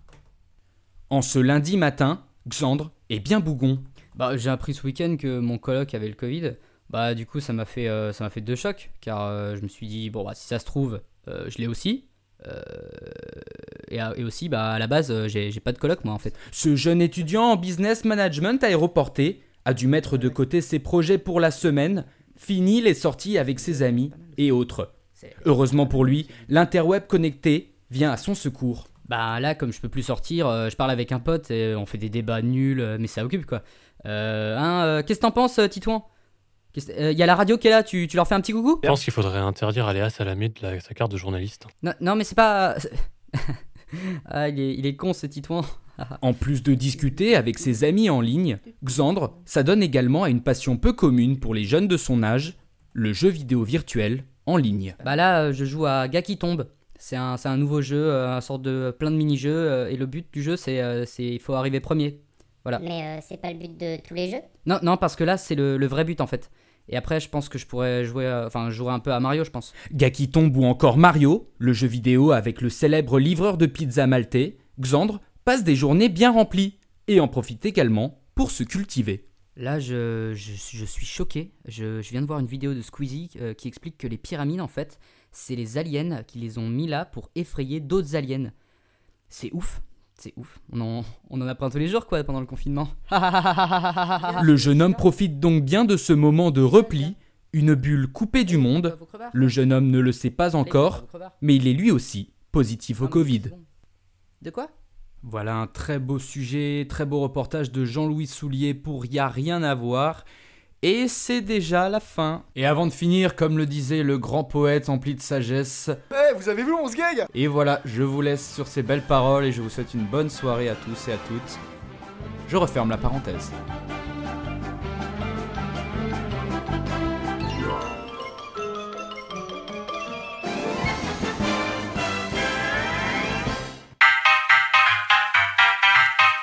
Rien. À voir. Rien. À voir. N'y a rien à voir, ça continue euh, l'émission culture, jeunesse, actualité un petit peu aujourd'hui puisqu'on saisit d'un thème transversal euh, et euh, aussi on a eu plaisir et ça a fait du bien d'avoir la petite parenthèse de, de Corentin. Euh, à l'instant on salue bien fort euh, Corentin et euh, bien on a tellement de plaisir à chaque fois à écouter ces parenthèses où le petit coquin il est venu choper des voix des membres de l'équipe de la première émission du mois dernier. Voilà un petit, un petit il faut faire attention à ce que vous dites, ça peut finir en montage. Totalement sorti du contexte. À peine. Arrête. Vraiment, arrête. Alors, euh, oui, euh, ça sera pas le cas la, la fois prochaine. J'ai vu, vu votre censure. J'ai vu, j'ai vu, les gars. Alors, du coup, eh bien, on va passer à la dernière rubrique euh, du jour, proposée par Pierre. Là aussi, on a changé parce qu'on aime bien changer. Eh bien, la thématique euh, de l'année, euh, faut le savoir, faut le savoir, c'est avec Pierre. Ça pas un peu con, lui C'est pas si simple. À propos de devenir marteau, euh, vous savez que chez moi ça peut aller assez loin. Non, non, mais ça, ça suffit maintenant, enfin, je vous dis de la fermer, c'est quand même pas compliqué. Non, euh. C'est moi ou il y a dans le de merde Bon, c'est quoi le truc là? Vous voulez quoi? Vous voulez qu'on se batte? Alors là, il y a que la tarte dans la gueule. Je vois que ça. Ah oui? Et qui c'est qui va me la mettre? Voilà, attaque de furie. Bonjour, bonsoir à tous. Euh, Aujourd'hui, on se retrouve pour une chronique au vitriol et permettez-moi de commencer sans plus tarder en annonçant le sujet du jour les fils de pute. Alors, si vous vous sentez personnellement attaqué par ce propos, désolé pour vous et force à votre maman. Perso, ça va, puisque je sais ce que fait ma mère le soir, donc je ne m'offusque pas, tel un gros fragile de cet Internet 2020 qui devrait être renommé Tarlouzistan, tellement c'est devenu le royaume des baltringues fragiles qui s'imaginent que leur avis a une quelconque importance et que leurs sentiments doivent être pris en considération, alors que la seule chose qu'ils devraient prendre, c'est un talon de botte avec éperon dans la mâchoire. C'est d'ailleurs une de ces créatures insignifiantes et paradoxalement immanquables de par son poids cette fois qui m'a inspiré ma chronique du jour. En effet, je me suis fait bannir de Nurshid Colanta sur Facebook parce que j'ai eu le malheur de dire à une fille que, aussi triste que ce soit pour elle, elle était grosse. Bon. Méchanceté gratuite? Non. Réalité. Elle avait tapé un scandale contre une candidate du jeu qui avait dit à un autre candidat il faut rentrer dans l'art pour dire qu'il fallait se sortir les doigts, aller au combat et faire un petit peu des résultats sur les épreuves. Cette expression, bah, ça veut juste dire ça en fait. Et notre amoureuse de Malbouffe avait pleuré parce que dire le mot lard, c'est grossophobe. Alors, espèce de truc que je ne peux pas nommer car Cédric est déjà sous assistance respiratoire vu le nombre de grossièretés que je balance sur sa radio. Apprends à lire. Elle est tellement aveuglée par son envie de social justice warrior, de combattre les discriminations, qu'elle considère que dire le mot lard suffit à critiquer un candidat sur son poids. Le dit candidat étant en effet bah, un putain de gros lard. Mais meuf, t'es vraiment un fils de pute et oui, je dis fils de pute à une fille car l'insulte n'est nullement axée sur le terme fils ni sur le terme pute désignant sa mère. Aujourd'hui, cette insulte a tellement perdu de ce sens de mépris envers les mères qu'elle est utilisée par les jeunes à tout va. Et on va me dire, ouais, mais du coup, ils se rendent pas compte de la violence, ils vont inconsciemment rabaisser les femmes? Alors déjà, quand je dis à Victor que c'est un fils de pute, je ne peux pas insulter sa mère, ni répandre le mépris des femmes, je dis ça comme ça, comme je dirais merde ou t'es con. Car que vous le vouliez ou non, ce terme aujourd'hui n'a plus la même violence dans la bouche des jeunes. Prenez le mot maraud. Littéralement, il signifie vaut rien. Tu ne vaux rien. Tu n'es rien. Bon, en termes de violence, littéralement, on est quand même sur du très lourd là aussi. hein. Et pourtant, sa violence est tombée en désuétude, tout comme à mon sens le terme fils de pute. Deux exemples qui mettent en lumière l'importance de comprendre les termes qu'on emploie. Car à présent, je voudrais parler de deux autres termes, la vendetta et la gifle avec élan, en commençant par le premier. Conflant, prof d'histoire, un mec qui aurait mérité de finir comme Jacques de Morlaix, vous voyez de quoi je veux parler. C'est ce type d'événement, normalement impensable en France, qui me fait dire qu'il faut organiser une bonne vendetta. J'utilise ce mot car j'en suis à la saison 4 de Peaky Blinders, donc j'avais envie de le placer. Par là, j'entends une réponse ferme et radicale. On est dans un monde réel, putain. Si on commence à tuer des nationaux au nom d'une idéologie, on va vraiment finir en guerre. Dans 60 ans, l'attentat de Conflans était, un signe annonciateur que les contemporains n'avaient pas su lire. Voilà ce qu'on dira dans 60 ans. On est un putain de pays de droit. Et il faut faire comprendre que, comme disait Kalash criminel, si tu me fais un truc, tu sais qu'il va t'arriver deux fois pire. Bon, je dis pas qu'il faut faire des AG pour ressortir des scénarios à base de forêts brumeuses à 5 heures du matin avec des camions qui repartent à vide. C'est pas ça le projet. Mais, j'ai perdu ma ligne, mais à un moment, le message doit être clair et précis. Le problème, c'est que certains ont sorti le manuel de comment faire la première croisade et ça va donner des idées de merde à des cons, genre le ministre de l'Intérieur, qui annonce sereinement qu'il va aller enculer du musulman, qui a rien demandé à personne et qui fait sa vie dans son coin. Ça, ça c'est débile, ça, ça dégage. Une vendetta, c'est ciblé sur la bonne personne, à savoir les fils de pute qui prêchent un islam radical et violent et les autres fils de pute qui les écoutent. Ensuite, la gifle avec élan, autrement dit l'éducation. La gifle avec élan, chez moi, c'était littéral. On avait du tranchant de main en contact avec les molaires sans passer par la bouche. Donc, autrement dit, lorsque je me prenais pour un caïd de duo de mes 11 ans, la sanction, elle tombait plus vite que Kennedy à Dallas. Mais ça peut être plus métaphorique, la gifle. Le but étant de faire comprendre que tu n'es qu'une petite merde qui ne connaît rien à la vie et que ton avis sert juste à récurer les chiottes et que tu peux te le garder parce qu'il compte pas. Le souci vient de là. On laisse tout le monde donner son avis, on interdit d'interdire.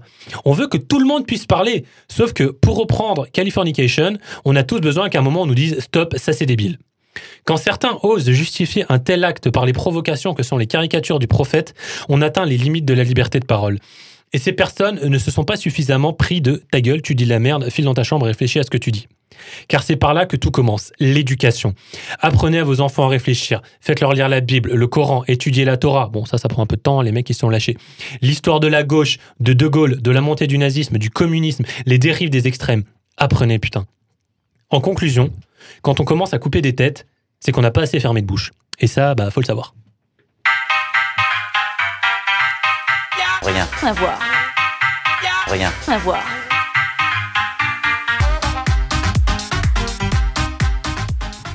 Pierre, merci beaucoup pour ce propos dans l'émission Il n'y a rien à voir.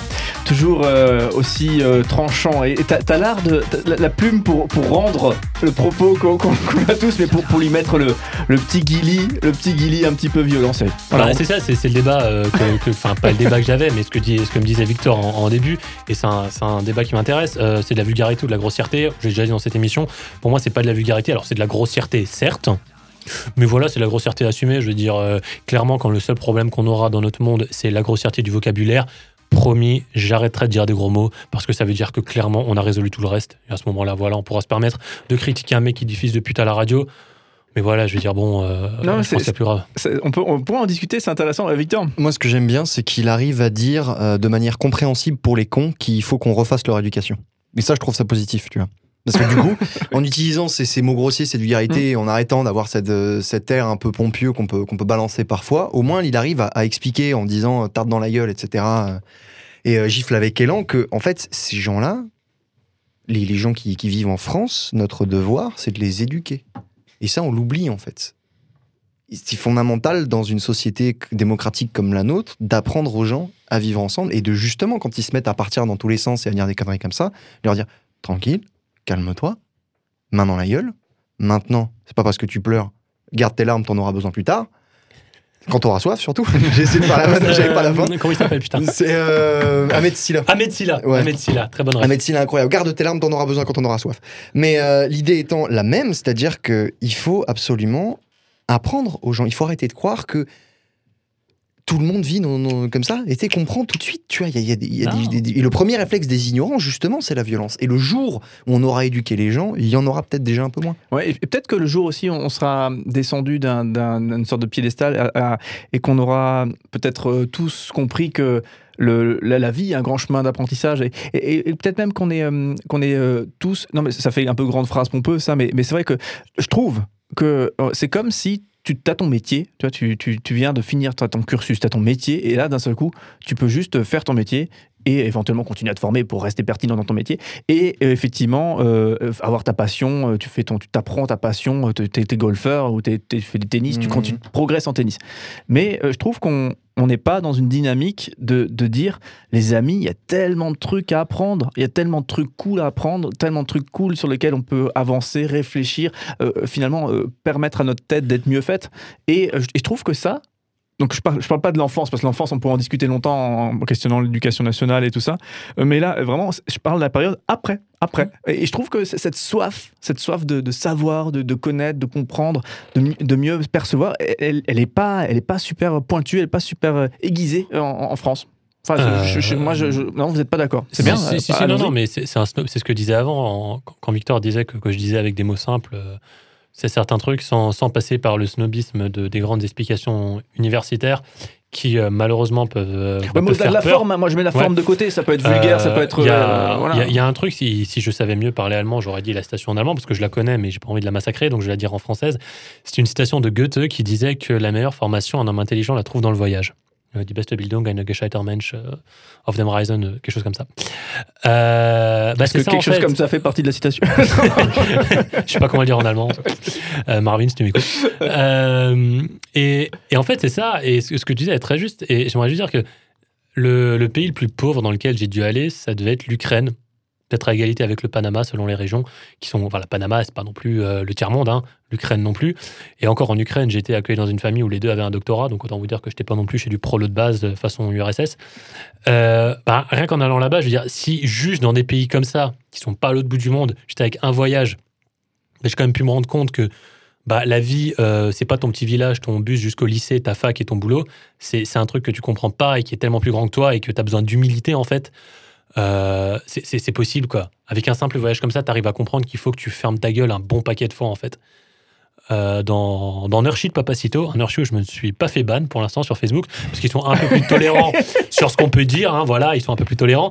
Euh, j'avais posté un, un mème et j'avais mis en légende euh, qu'aujourd'hui tout le monde a la parole, alors que quand tu retournes à l'époque des barmars, si tu avais la parole, c'est parce que tu l'avais gagné.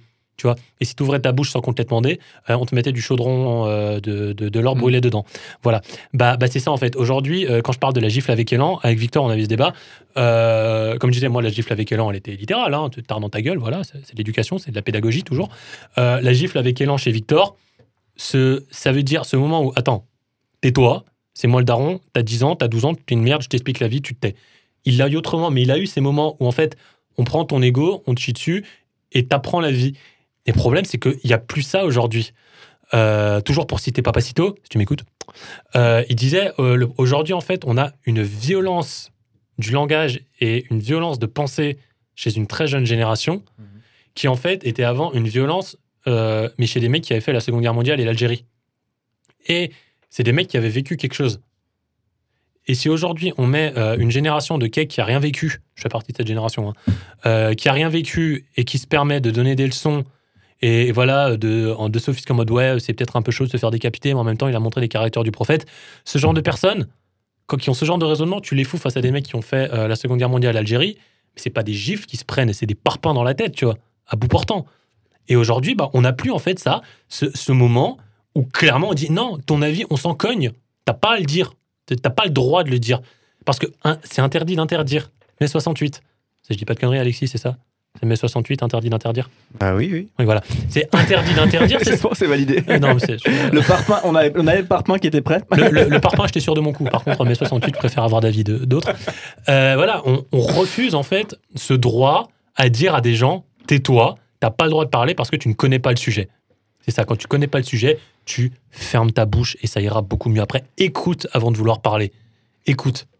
Ouais, mais moi je trouve ça. Je, alors je partage, je, je surabonde dans ce que je dis avant, dans ce, sens.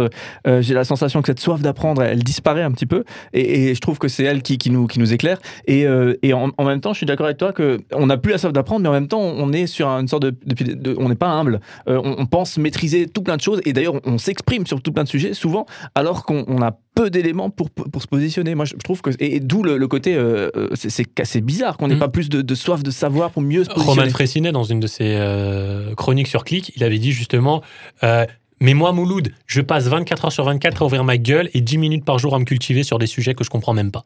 Bah, c'est exactement ça. Twitter. Alors là, on est sur le paroxysme des mecs qui ouvrent leur gueule alors qu'on leur a demandé qu'ils connaissent rien. Et c'est ça. Et, et le, ce- cet attentat qui a eu, cette tragédie qu'il y a eu à Conflans, à Conflans euh, bah, ça, vient, ça vient de là, en fait, ça vient d'un manque d'éducation parce que c'est-à-dire que quelqu'un a pu être embrigadé, que quelqu'un a pu être manipulé parce qu'il n'avait pas assez de recul intellectuel. Euh, ça veut aussi dire que quelqu'un, on a embrigadé pour collimer en brigade, on en revient toujours à la même chose, en fait. On a pu faire croire un message faux à quelqu'un parce qu'il connaissait pas. Et là, en l'occurrence, parce qu'il connaissait pas l'islam, on lui a fait croire que si tu montres une caricature du prophète, tu mérites la décapitation. Et surtout, on lui a pas donné autre chose. Moi, c'est ça qui me désole le plus, dans, au final, dans cette situation-là. Genre autre chose qu'un couteau Non, mais c'est c'est que. Est-ce a le droit de- si, si- si- si je, vais encore, je, censurer vais, ça. je vais encore me répéter, euh, dire les mêmes conneries qu'avant, etc. Mais ce, ce mec-là, et là, on en discutait avec Pierre euh, avant. Vous avez beaucoup discuté de ce sujet, j'ai Oui, l'impression. oui, ouais, on ouais. était chaud sur le tram. Ouais, euh, bah non, Bah, vu qu'on se tape 45 minutes de route pour venir te voir. euh. Est-ce qu'on peut retourner dans les anciens locaux qui Ouais, étaient euh, moins, on, Ça nous arrangeait on pourra le dire pendant la radio et pas, pas avant. Non, mais c'est c'est que c'est c'est toujours le problème de c'est ce qu'on dit qu'on n'écoute jamais, on le dit comme ça un peu en l'air et tout. Mais ce que disait Pierre, c'est que ce mec-là, putain, c'est un, un mec d'origine tchétchène, il est né à Moscou, il a vu la guerre, hein, je, je sais pas ce qu'il a vu. C'est pas moi qui disais, c'était encore une fois Papacito. Hein, mais Oui, enfin bref, voilà, il, me dis- il me disait ça avant en citant ce, ce- ce- ce grand homme de la punchline. C'est c'est que ces mecs, ces mecs-là, putain, enfin c'est Aur- Aurel San qui disait quand je mangeais mon premier McFloridin, mon grand, enfin au même âge où je goûtais mon premier McFloridin, mon grand-père braconnait des lapins dans le jardin du noble du coin. Et c'est c'est ça qu'il explique dans le fait qu'on on n'a pas tous vécu les mêmes choses et donc on réagit pas tous de la même manière face aux événements. Et ce mec-là, Tchétchène, je sais, c'est- c'est- c'était un réfugié à la base. Ce mec-là, il- il a dû fuir peut-être à un moment dans sa vie. Il n'a pas le même vécu que, que moi qui ai grandi choyé, protégé, que ce soit au niveau intellectuel ou, ou même au niveau physique, tu vois. Mais après, il faut peut-être séparer quand même. euh, Et justement, et, et ce mec-là, on lui a pas donné les moyens peut-être de, de, de se protéger lui-même. Et la seule chose, on dit, on dit souvent que les, les- les terroristes comme ça, français ou, ou même euh, francophones qui sont venus à partir en Syrie, etc., c'est des gens qui n'avaient plus que ça. Et je, je trouve dingue qu'on vive dans un pays qui laisse des gens n'avoir plus que ça. C'est une preuve de, de- de faiblesse, quoi. Je pense encore une fois, tout en brassé de- d'humilité et de, de désir de mieux comprendre, euh, et c'est presque un appel à- à- aux, aux grands médias, à ce qu'il faut saisir de ces sujets-là. Je pense qu'il faut quand même distinguer deux choses. Le, le- le fou isolé, euh, Dixit, le, le bonhomme qui avait fait les attentats, je crois, en Norvège, sur l'île, vous savez, euh, voilà, il y a un film excellent là-dessus et qui est terrible. hein. donc, un- le fou isolé qui va, qui va commettre un acte barbare, euh, et effectivement une, euh, un- un- un mouvement un mouvement qui se radicalise, qui est, qui, qui est, de, de- qui, qui est composé d'une- masse de, de, de population, de, de masse de monde. Voilà, je trouve que c'est quand même deux choses à, à- à bien distinguer et à analyser, à mieux comprendre. Et je trouve que là aussi, encore une fois, les gens répètent en boucle des, des, des, des- des propos. Ah oui, ça, c'est- ça c'est pas ci, ça c'est pas ça. Il faut pas, il faut pas faire d'amalgame. Mais il y a peu de gens bien renseignés sur ces questions-là. Et moi, le- le- mon, mon, app- mon appel du cœur, c'est c'est pas, c'est juste de dire, punaise, j'aimerais mieux comprendre. Est-ce que c'est possible qu'il y ait un mec qui, des gens qui, qui, euh, qui fassent, qui fassent le point, qui fassent un truc sérieux et qui essaient de pondre des solutions aussi derrière un peu sérieuses. Voilà, c'est juste ça en fait mon propos. je, vous ai, miné là. Alexis, non, ça va, non, ça te laisse, ça te laisse pensif. hein. Je préfère ne rien dire pour éviter de dire des bêtises.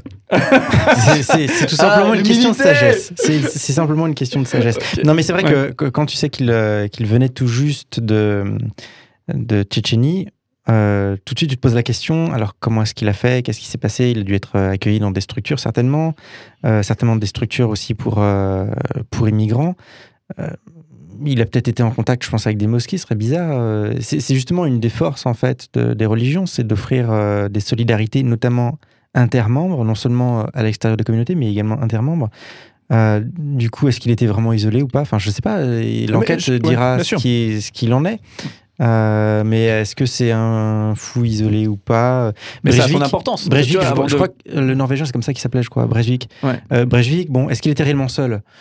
Euh, apparemment, il avait quand même acquis une certaine euh, culture euh, des milieux d'extrême droite. Je, je crois qu'il avait lu même Jean-Marie Le Pen. Je crois, hein, je dis ça. euh, Mais euh, en tout cas, je crois qu'il avait connaissance de Camus et la théorie du grand remplacement. Il avait, enfin, il- bon, il avait quand même, euh, il a quand même lu. Il a quand même eu une communauté euh, autour de lui. Euh, Est-ce qu'il est vraiment complètement isolé? Je sais pas. Est-ce qu'il y a vraiment des individus qui sont vraiment complètement isolés? Non, mais- Est-ce que quand même, lui c'était plus le fou isolé, euh, voilà, même s'il était connecté. Le fou isolé, ça n'existe pas, je Non, pense. mais hein. peut-être inspiré de je ne sais sais quoi, mais, mais quand même le full relativement isolé, à distinguer, vous comprenez bien l'idée qui est peut-être un peu caricaturale, mais quand même qui a distingué du, du mouvement, du mouvement qui, qui, qui est un phénomène de société. Un mouvement radical, c'est juste une association de fous. C'est le- le- non, si, si, si, si, si, si, si, je suis désolé, il a raison. Il a raison. Pourquoi ce mec-là, justement, de, de- le dernier terroriste en date, là, le Tchétchène, pourquoi lui, c'est pas, un- c'est pas un fou isolé Parce que tu dis, il fait partie Non, d'un mais je sais mouvement, pas, etc. justement, c'est pour l'interrogation. Mais, mais si, justement, ce mec norvégien, dont j'ai déjà oublié le nom, euh, je vais pas essayer de le il dire. Breivik, euh, tu disais qu'il qu'il- il a lu la littérature d'extrême droite. Bah, peut-être que de ce fait, il, il faisait partie d'un mouvement, tu vois. Alors peut-être qu'il gueulait pas, euh, je sais pas moi, Le Pen Akbar, mais l'idée était la même, tu vois. c'est qu'il fait partie de ces idéologies-là et qu'il partage ces idéologies. Pe- peut-être même que, que, que ce mec tchétchène, euh, j'en sais rien, mais peut-être que ce mec-là a agi de manière isolée tout en se revendiquant d'un mouvement sans pour autant avoir eu des instructions. Tu vois Ah, peut-être, Parce qu'un hein. mouvement et un groupement terroriste n'a pas forcément besoin de donner des infos et, et- et de dire toi tu vas faire ça, toi tu vas tuer machin, etc. Quand ils arrivent à générer du, pardon, à générer du terrorisme par le seul fait de leur existence, c'est encore mieux. Parce qu'ils n'ont plus besoin de créer une stratégie militaire comme ils ont fait avec les attentats de 2015 euh, ou à Charlie Hebdo. C'est que du coup, par leur seule existence, par les seules choses qu'ils ont fait sur les réseaux sociaux, sur leur littérature, sur tout ce qu'ils disent, sur tous les propos qu'ils ont eu, il y a des gens qui les lisent, qui commencent à faire partie de ces groupes-là et qui d'eux-mêmes créent et attaquent d'autres personnes. C'est génial parce que ça, c'est le vrai début de la guerre civile. C'est quand des gens isolés rejoignent des groupes. C'est justement quand le fou isolé rejoint le mouvement, c'est là que ça devient véritablement dangereux. Est-ce que, et peut-être euh, ça sera la, la question de, de la fin. Pierre, t'avais. Bah, euh, ah en fait, voilà ce que, ce que je disais donc euh, sur Prenez la, ton la- souffle. la chronique.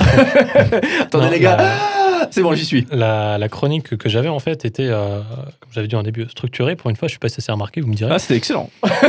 Je pas dit que Toujours ça. en J'ai dit que poésie, c'était mais- structuré.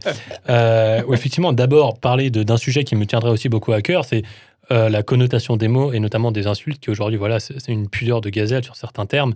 Euh, le, le- terme fils de pute, en fait, j'aurais pu utiliser aussi le terme salope euh, au basket. Pour ceux qui jouent au basket, vous saurez que quand tu tires et que tu rates ton, ton shoot ou que la balle en général fait une gamelle, tourne autour du cercle et ressort, tu vas avoir ce petit réflexe, ah putain la salope. Envers la balle, et il nous arrivait un truc très intéressant. Une fois, on était avec des potes, on jouait à la Cita. Euh, on était des gars, des filles. On était un petit groupe du, du basket, de la fac. Et il y a les filles, une fois, qui à un moment, on commence à faire des Ah, mais sérieux, vous dites salope, mais c'est super sexiste. Bon, à ce moment-là, clairement, euh, la violence, en fait, tu vois, j'avais très envie de commencer à distribuer des genoux. voilà, et, et je dis Attendez, mais vous, c'est- c'est c'est complètement débile. À quel moment c'est sexiste en fait On- Mais t'avais pas des- pas des basketteuses, elles, elles devaient connaître Si, le ah si, jargon. des- mais c'est ça. Ouais, chaque fois vous dites ça, ou alors euh, quand il y a un mec euh, qui euh, que, que vous avez que t'as largement battu, tu l'as dominé en un contre un et tout, tu lui lâches. Ça, en général, si c'est un pote à toi, tu le chantes, tu dis ah t'étais ma pute aujourd'hui.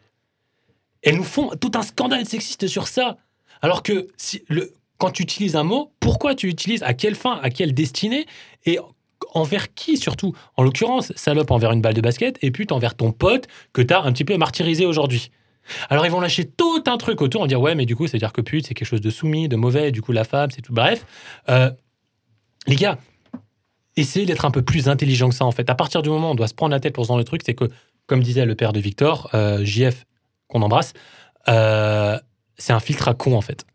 Clairement j'ai plus parlé à ces On, on après. revient sur la caricature et l'ironie. Voilà, et la caricature Mm. et l'ironie, c'est que la, la définition des termes que j'ai faite au début, c'était pour ensuite parler du terme vendetta et gifle avec élan. Gifle avec élan, on l'a compris, c'est l'éducation. La vendetta, euh, référence à Peaky Blinders, hein, pour ceux qui l'ont, euh, en l'occurrence, c'est que les gars, il faut quand même prendre la mesure de ce qui est en train de se passer. Je veux dire, je veux pas faire euh, l'alarmiste à deux ronds qui annonce la fin du monde, mais quand même, là, on a eu un- une décapitation. C'est pas entre guillemets juste un meurtre. Je veux dire, il y a tout un symbole derrière. Je veux dire, on est quand même sur un- une façon de tuer particulièrement barbare. Euh, au nom de quoi? Au nom d'une idéologie. C'est un mec qui a clairement dit je respecte pas les lois de la France, les sacro-saintes lois de la République, pour ceux qui se paluchent sur la République, puisque ça vous fait bander, je vous le donne. Euh, et il a dit je ne respecte pas les lois de la Je sais pas France. ça nous fait bander. Ma propre. euh, si, si, je te jure. Il y en a, tu leur dis République, les mecs, ils pourraient tourner un film pour adultes. hein. Euh, Ok, ok, bon, ferme la parenthèse, mais d'accord. ouais. je, je- je- je ne respecte pas la France et ses lois, parce que pour moi, la seule loi qui compte, c'est la loi d'Allah.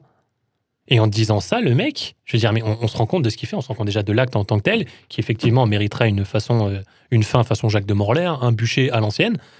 Mais surtout, je veux dire, l'acte qu'il fait, c'est, c'est, vraiment, c'est, une bascule, quoi.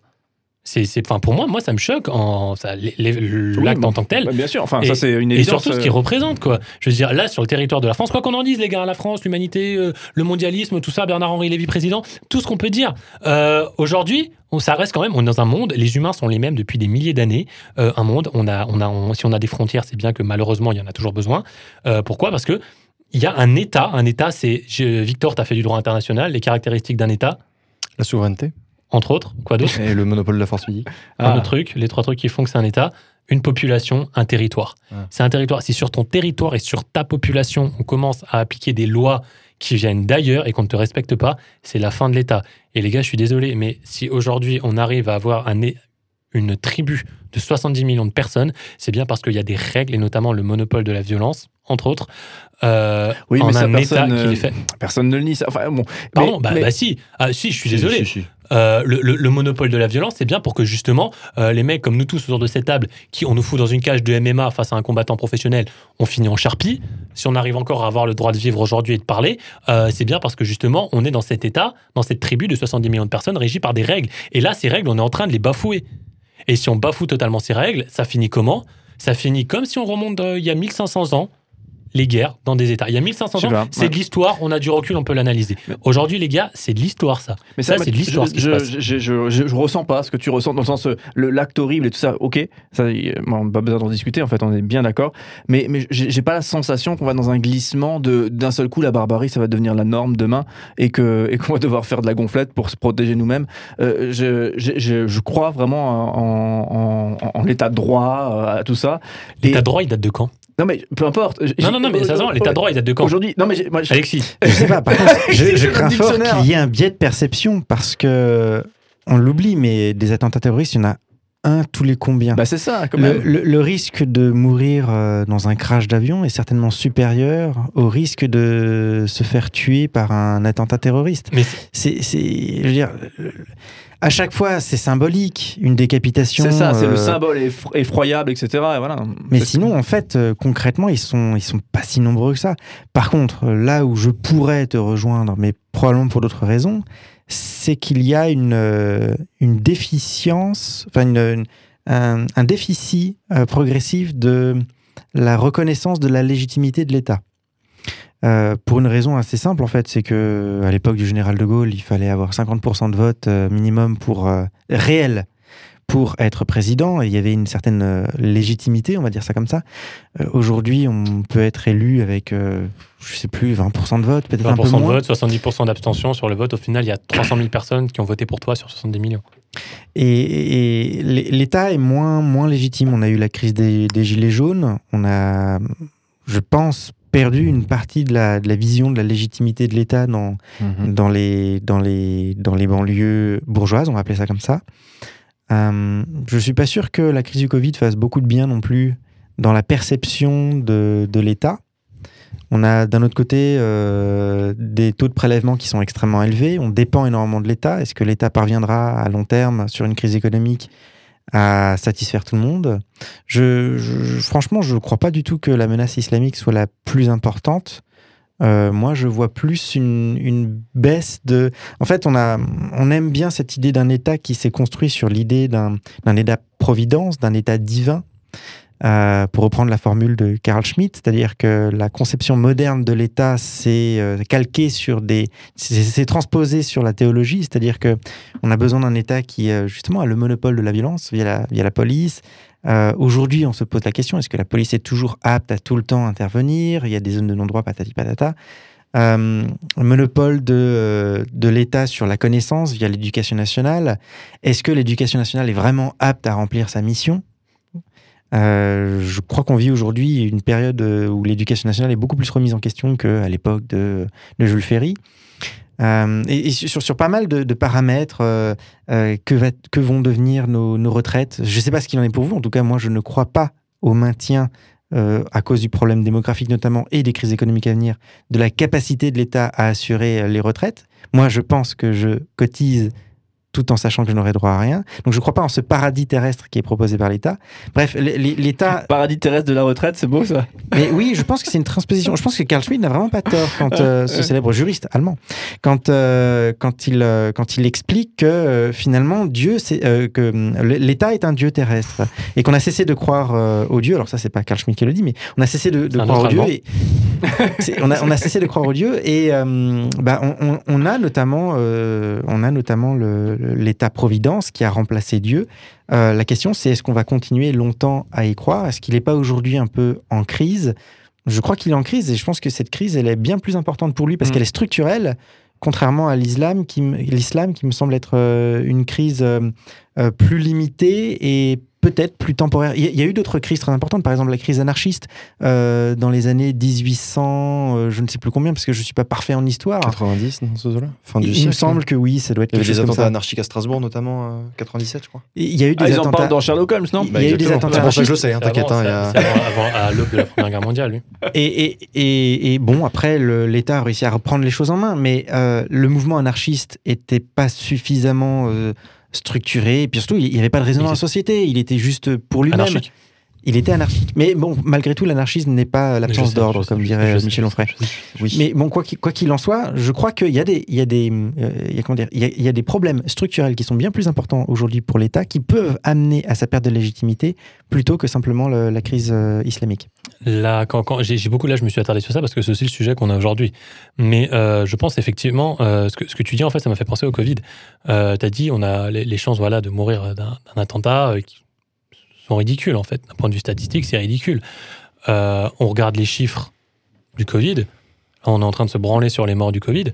Euh, enfin, pas littéralement, parce que ce serait dégueulasse. Euh, sauf si t'es Radisson, mais ça, c'est un autre débat. on continue. Pardon. voilà. La prochaine fois, utilise un autre mot et que ça, c'est mieux.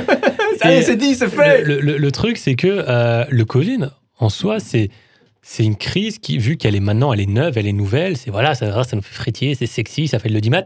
Euh, mais c'est quelque chose qui, à l'échelle de la mortalité mondiale, n'est pas, je pense, je pense, ne mérite pas autant. il y a des potentialités de mortalité qui sont quand même, euh, voilà. Mais, c'est ça. mais déjà, dans le débat qu'on disait hein, encore avec Victor quand on arrivait dans le toujours dans le tram avec Victor, euh, on disait que c'est passé euh, s'enregistre dans le tram. Demande à la CTS, on te fait toute une émission il y a euh, cette peur de la mort aujourd'hui. On veut laisser mourir personne. Le débat du droit à la vie en est un parfait exemple. Euh, on, veut laisser mourir personne. Alors aujourd'hui, quand forcément d'un coup, il y a 3000 personnes qui meurent d'un truc qu'on n'arrive pas à comprendre, mhm. on arrête tout le pays, c'est fini, on n'a plus le droit de bouger parce qu'il y a des gens qui sont en train de mourir. Oui, après, Et... après à mon avis, tu as un problème de droit aussi. C'est-à-dire que Fabius s'en est sorti avec euh, la crise du sang contaminé. si maintenant le président Macron décidait, on assume le fait qu'il y aura des morts, est-ce qu'il risque pas aussi euh, après des problèmes juridiques? J'en sais rien. moi, je suis il n'a pas vraiment le droit de nous dire bon bah écoutez, peut-être qu'il y en a qui vont mourir, peut-être je vais mourir, peut-être toi tu vas mourir. Il n'a pas vraiment le droit de. Je pense aussi. est-ce que, ce, que, ce que je disais ça, c'est que là, en parlant de ce problème islamique, en fait, c'est c'est un c'est pas un symptôme. Ouais, si, c'est un symptôme en fait de, de ce problème beaucoup plus profond euh, sociétal de manque de confiance, comme je dis, manque de confiance envers l'État, parce que commence à se tourner vers la religion, au lieu de se tourner vers le pays. Euh, le problème, c'est qu'une religion, un État de, à 70 millions avec la même religion, ça marche pas. Ou alors, on fait un État musulman, un État chrétien, un État euh, judaïque sur Terre et c'est terminé. Et on sort pas de nos frontières. Mais que ça, en fait, cet attentat, et je m'attarde autant là-dessus, et je dis que c'est très grave, parce que pour moi, ça l'est, c'est un, une marque de déficience envers l'État, comme ça peut être vu comme la crise des Gilets jaunes. C'est-à-dire, on renie l'État, mais là, on le renie quand même de façon très violente aussi, et de façon extrêmement mm. symbolique. Et l'histoire, c'est une succession de symboles. Mais après, euh, moi je pense que, euh, parce que tu redis euh, ce que tu disais avant, et je suis d'accord, mais, mais la question c'est, est-ce que c'est un, un, acte isolé d'une personne plus ou moins, plus ou moins isolée, voilà, je, je, vais, je vais nuancer, ou est-ce qu'effectivement c'est vraiment un mouvement, un mouvement sociétal, une masse, une masse de, de, population, où effectivement il y a, y a, un problème différent à aborder. Victor, et après je, crois qu'on conclue. Je pense pas qu'il y ait forcément un mouvement dont ce mec fasse partie. Je pense que ce type-là utilise une situation à son avantage. Et tous ces, tous ces gens, tous ces, toutes ces personnes, tous les extrémistes religieux ou, économiques ou etc. ou politiques, se sont toujours servis de situations de crise pour euh, arriver à leurs propres intérêts. Et je trouve que l'État a une responsabilité très importante là-dedans qu'on ne veut pas admettre. Euh, on parle euh, là aujourd'hui avec la, situation de Samuel Paty, du problème des, musulmans en France, de tout ça, de tout ça, de tout ça, mais je trouve qu'on n'a pas assez remis en question la responsabilité justement de nos politiques et de l'État. J'ai entendu, quand, tu, quand tu lis sur Internet, tu trouves plein d'infos, il y a plein de sites différents, il y en a qui disent que c'est d'autres profs qui ont donné les infos personnelles de Paty aux, aux terroristes, il y en a qui disent que lui, il était déjà allé voir euh, sa direction à propos de problèmes similaires, qu'on lui avait dit euh, faites pas de vagues, etc., etc. Mais je trouve que ça a été très peu, c'est très très en sous-main, pas vraiment admis, c'est plus noir, le, le ils sont chauds quand même, euh, voilà, et puis, puis l'État, non, nous on n'a rien à voir, euh, nous on défend la veuve et l'orphelin. Et, et c'est un peu ce que ce qu'exprimait Alexis avant, et je trouve que c'est important de le dire. Et c'est ce que je disais aussi avant avec la peur, c'est que c'est surtout un l'arbre qui cache la forêt. Aujourd'hui, c'est l'islam, ensuite ce sera le Covid, après ce sera un autre problème, mais en attendant derrière, ces mecs-là, ils s'en mettent plein les poches, ils continuent à être au pouvoir, ils continuent à faire leur petit bis de leur côté, et nous, on est là comme des cons à, à- courir dans une, dans une cour, à se taper dessus, à, dire des bêtises pendant qu'ils nous regardent comme, comme des profs euh, dans une cour de récré, à se dire mais qu'est-ce qu'ils sont cons ces gosses, quoi. Tu vois, je trouve que c'est très infantilisant euh, le comportement politique qu'ils ont envers nous, c'est qu'ils ont toujours l'air de nous expliquer quelque chose qu'on n'a pas compris. Et que surtout, ils refusent que nous, on en fasse notre propre interprétation. Et du coup, ils ont ces comportements-là, ce discours-là, qui va faire que c'est eux qui nous donnent la bonne parole, c'est eux qui prêchent. Je veux dire, je suis désolé, mais les politiques sont les nouveaux prêtres. C'est ce que disait le, nouveau Dieu, c'est l'État. Et bah à ce compte-là, le- le- les religions ont leurs- apôtres, leurs prophètes, etc. Et aujourd'hui, bah, le nouveau prophète français, c'est le gouvernement, c'est le président de la République. Et ils veulent qu'on les écoute absolument. Et aujourd'hui, ils sont dans une situation de défiance qu'ils n'ont jamais vue depuis 50 ans, parce qu'il faut pas oublier que euh, De Gaulle est quand même arrivé au pouvoir dans une situation de crise complètement, et que là aujourd'hui on voulait De Gaulle qui revienne avec ce qui s'est passé en Algérie, etc. Alors qu'aujourd'hui, on se rend compte que on n'a peut-être pas tellement besoin de l'État en réalité. Pas besoin de l'État. Ok. Peut-être. En tout cas, il y en a qui le remettent en question. Tu vois Ok. Tu, tu- tu me dirais ça aux États-Unis, moi je dirais oui, certainement, il y en a qui croient ça. Mais en France, quand même, enfin, il y a, il y a Quand une même, non, mais- culture de l'État. Ouais, d'accord, Imagine, tu dis aux gens, demain, il n'y a plus de sécurité sociale, il n'y a plus de retraite, il n'y a bien plus. sûr, euh, mais- Même l'éducation nationale, ça de La défiance du gouvernement. Tu vois, c'est cette situation où on ne fait plus confiance en nos politiques, où on n'a plus de, de- de participation aux élections, ce genre de choses. Il y a quand même une, une remise en question de notre système politique actuel. D'accord, la gouvernance, alors. La C'est pas gouvernance, oui. Alors de l'État, pas forcément, excuse-moi, je suis peut-être mal expliqué, mais on a peut-être plus besoin de nos gouvernants. On a peut-être plus besoin justement qu'on qu'on nous dise quoi penser, qu'on nous dise quoi faire. Mais de toute façon, euh, la crise des Gilets jaunes, euh, en partie, euh, s'appuyait sur l'idée d'une démocratie plus directe, Voilà. de l'idée d'une meilleure représentativité, etc. Ça, c'est dans l'air du C'est temps. impossible, c'est totalement impossible de faire une représentation plus directe aujourd'hui, les gars. On, on est 70 millions, merde. C'est juste ça. On a eu, on a eu, on a eu euh, la Troisième République était bien plus parlementaire que la Cinquième République et extrêmement présidentielle. Euh, rien n'empêche qu'on retourne sur un régime parlementaire qui est par définition beaucoup plus représentatif parce qu'il prend mieux en compte la proportion des forces politiques qu'un régime présidentiel comme c'est le cas actuellement, où euh, le- le- le- l'Assemblée nationale ne sert quasiment à rien, le Sénat sert juste à dire une fois de temps en temps « Oh non, oh bon, allez ». Et, et du coup, à- à- à- non mais franchement, on est dans un régime présidentiel. Oui, mais, mais parce que- parce qu'on a vu en fait les, les dérives du parlementarisme aussi et que le problème. Mais est-ce que c'est un problème? Est-ce que c'est un Ouais, problème le- en, en- en Belgique, Oh. en Belgique, ils n'ont pas eu de gouvernement Est-ce un pendant problème? 18 mois. Dites-moi. En, en Belgique, ils n'ont pas eu de gouvernement pendant 18 mois. Est-ce qu'ils sont morts? Mais c'est- ce que je dis. C'est que euh, le, le- tu, tu parlais du parlementaire. Moi, je parlais du problème de la, de la représentation de la démocratie directe, en fait, qui est, qui est un truc qui fait fantasmer euh, parce qu'on veut que chacun euh, ait déjà la, la- la parole, que tout le monde ait la parole. Alors, encore une fois, je vais citer. Oui, d'accord. Mais c'est juste qu'on passe d'un extrême à l'autre, je Voilà, tu sais ce que je veux dire. Churchill, la démocratie, citoyen moyen, 5 minutes, vous avez compris. La, la parole de tout le monde ne va pas avoir le même poids. Mais le problème, c'est que la- le, le parlementarisme, je trouve, c'est aussi un. Si les- le problème du présidentialisme, c'est un mec qui décide de tout, le parlementarisme, c'est beaucoup de mecs qui décident de rien. C'est pas, grave, c'est pas Et c'est pas grave. Je te faire. Euh, pardon. Il est devenu naturel. Euh, c'est le, le, le problème, c'est que, que Vi- Victor le, le disait, et, et tu l'as repris là-dessus, c'est- pas l'État en tant que tel qu'on renie, c'est le système Hmm euh, où il y a une caste. Putain, j'ai l'impression d'être un- d'un mec euh, d'extrême droite. ouais. C'est qu'il y a une, une, une caste, euh, une oligarchie avec leur gabegie. Putain, j'ai vraiment. Politico-médiatique. Voilà. Politico-médiatique, faut que tu dises le mot. Complot C'est ça. politico-médiatique, oui. Non, mais c'est ça qui, bah, quoi qu'il en soit, c'est vrai. Euh, Il n'y a, a pas- il y a jamais le fumée sans feu. Qui en fait voilà cette espèce d'entre-soi Mhm. nauséabond Mhm. qui ne fout rien. Mhm. On le disait encore dans le tram, c'est le mot de l'émission, on le disait dans le tram, qui réagit au lieu d'agir. Ouais. Roya, t'es président de la République, t'es gouvernement d'une des plus grandes puissances du monde, t'es censé agir, pas réagir. Tu, tu, tu peux pas ré- réagir à, à, ce genre de truc. La, la- la crise du Covid montre à quel point. euh, Qu'est-ce qu'ils font en fait Ouais, T'as l'impression de, de- deux secondes, je finis. T'as l'impression en fait d'être à ton taf, t'es planqué, tu fous rien. Et dès qu'il y a un problème sur ton truc, merde, tu te retrouves la tête sous l'eau. Euh, comment est-ce que je justifie le fait que je n'ai absolument rien anticipé et rien prévu pour préparer cette crise? Parce que je ne suis pas capable de, gérer mon pays, que, les plus grands systèmes de l'État, à savoir le système de soins, euh, ne marchent pas. Euh, voilà, le Covid, c'est le problème de la prérogative de soins de l'État. Le système de soins de l'État ne marche pas alors qu'on a mis un max de pognon dedans avec tous les impôts. Euh, le problème de l'islamisation, c'est le problème de l'éducation nationale. Il ne marche pas alors qu'on a mis un max de pognon avec des millions d'impôts. En fait, ces problèmes euh, de la crise islamique et de la crise sanitaire sont, à mon sens, je dirais, des, les, les, les, les, les feux, pas les feux d'artifice, mais comment dire, aidez-moi. Feux d'alarme. Les feux d'alarme. Euh, le Gondor. J'allais le dire, le Gondor, pour une fois que j'ai la référence. est-ce qu'on est un peu le Gondor? Est-ce qu'on n'est pas des Gondor Euh, Voilà, c'est un peu des feux d'alarme en fait de tous les problèmes qui vont pas en fait, et on dit à l'État, oh, qu'est-ce que tu as fait en fait pendant toutes ces années? Qu'est-ce que tu as fait de tout le pognon qu'on t'a donné? Il est où maintenant qu'on est dans la merde et maintenant qu'on a Mhm. besoin de toi?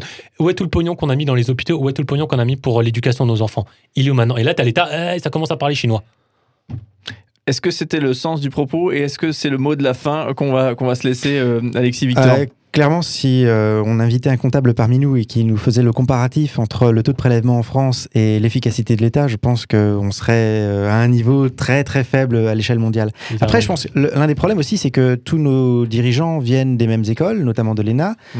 euh, qu'on y va sur la base d'un concours où on nous explique euh, qu'on est les meilleurs du monde, euh, où on, on s'auto-glorifie, on est aussi entre soi, etc. Euh, c'est difficile de, de se dire que euh, d'avoir une certaine humilité, de se remettre en question, de faire appel à d'autres personnels, des personnes qui n'ont pas fait les mêmes écoles que soi. Parce que fondamentalement, euh, l'ENA, c'est je ne sais pas combien de ministères, et cela depuis, de- depuis 50 ans. Donc est-ce qu'il n'y a pas un problème aussi au niveau des écoles et de la façon dont on choisit ou de la façon dont nos élites émergent?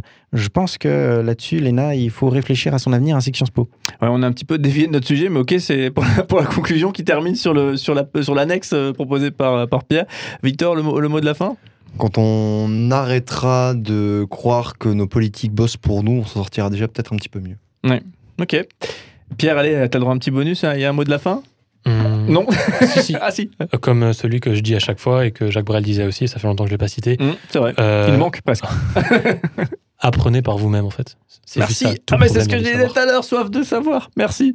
Allez, bref, euh, comme quoi la boucle se boucle comme il faut pour cette émission. Il n'y a rien à voir. Merci de nous avoir euh, suivis. Bien sûr, on se retrouve le, le mois prochain pour, euh, eh bien, encore une fois, un temps de, de convivialité, de discussion sans tabou. Et, et ça, ça fait du bien. Je sais pas comment vous le, vous le ressentez, mais je trouve que ça fait du, ça fait du bien comme ça de d'échanger en simplicité et en, en ayant euh, l'objectif de chercher le, le plus de profondeur possible. Entre fils de pute. Avec, merci, c'était mon mot suivant bien sûr, avec le- l'envie Quel de, terme Quel terme? Vas-y, de, dis-le. de faire son mieux et de se Dis-le. remettre en question. Non, Dis-le, c'est- Attends, non. tu viens de nous faire l'apologie de, de, de, voilà, de parler sans tabou et tu le dis pas? Non, après, après, je- justement, j'exerce mon, mon- mon- ma liberté. Parle, parle chinois, parle chinois. Allez, c'est sur ce mot de la fin et merci Pierre pour, pour ce petit taquet. Euh, Qu'on se quitte et on vous dit au mois prochain. Ciao, bye bye. Salut Cédric. Ciao, ciao.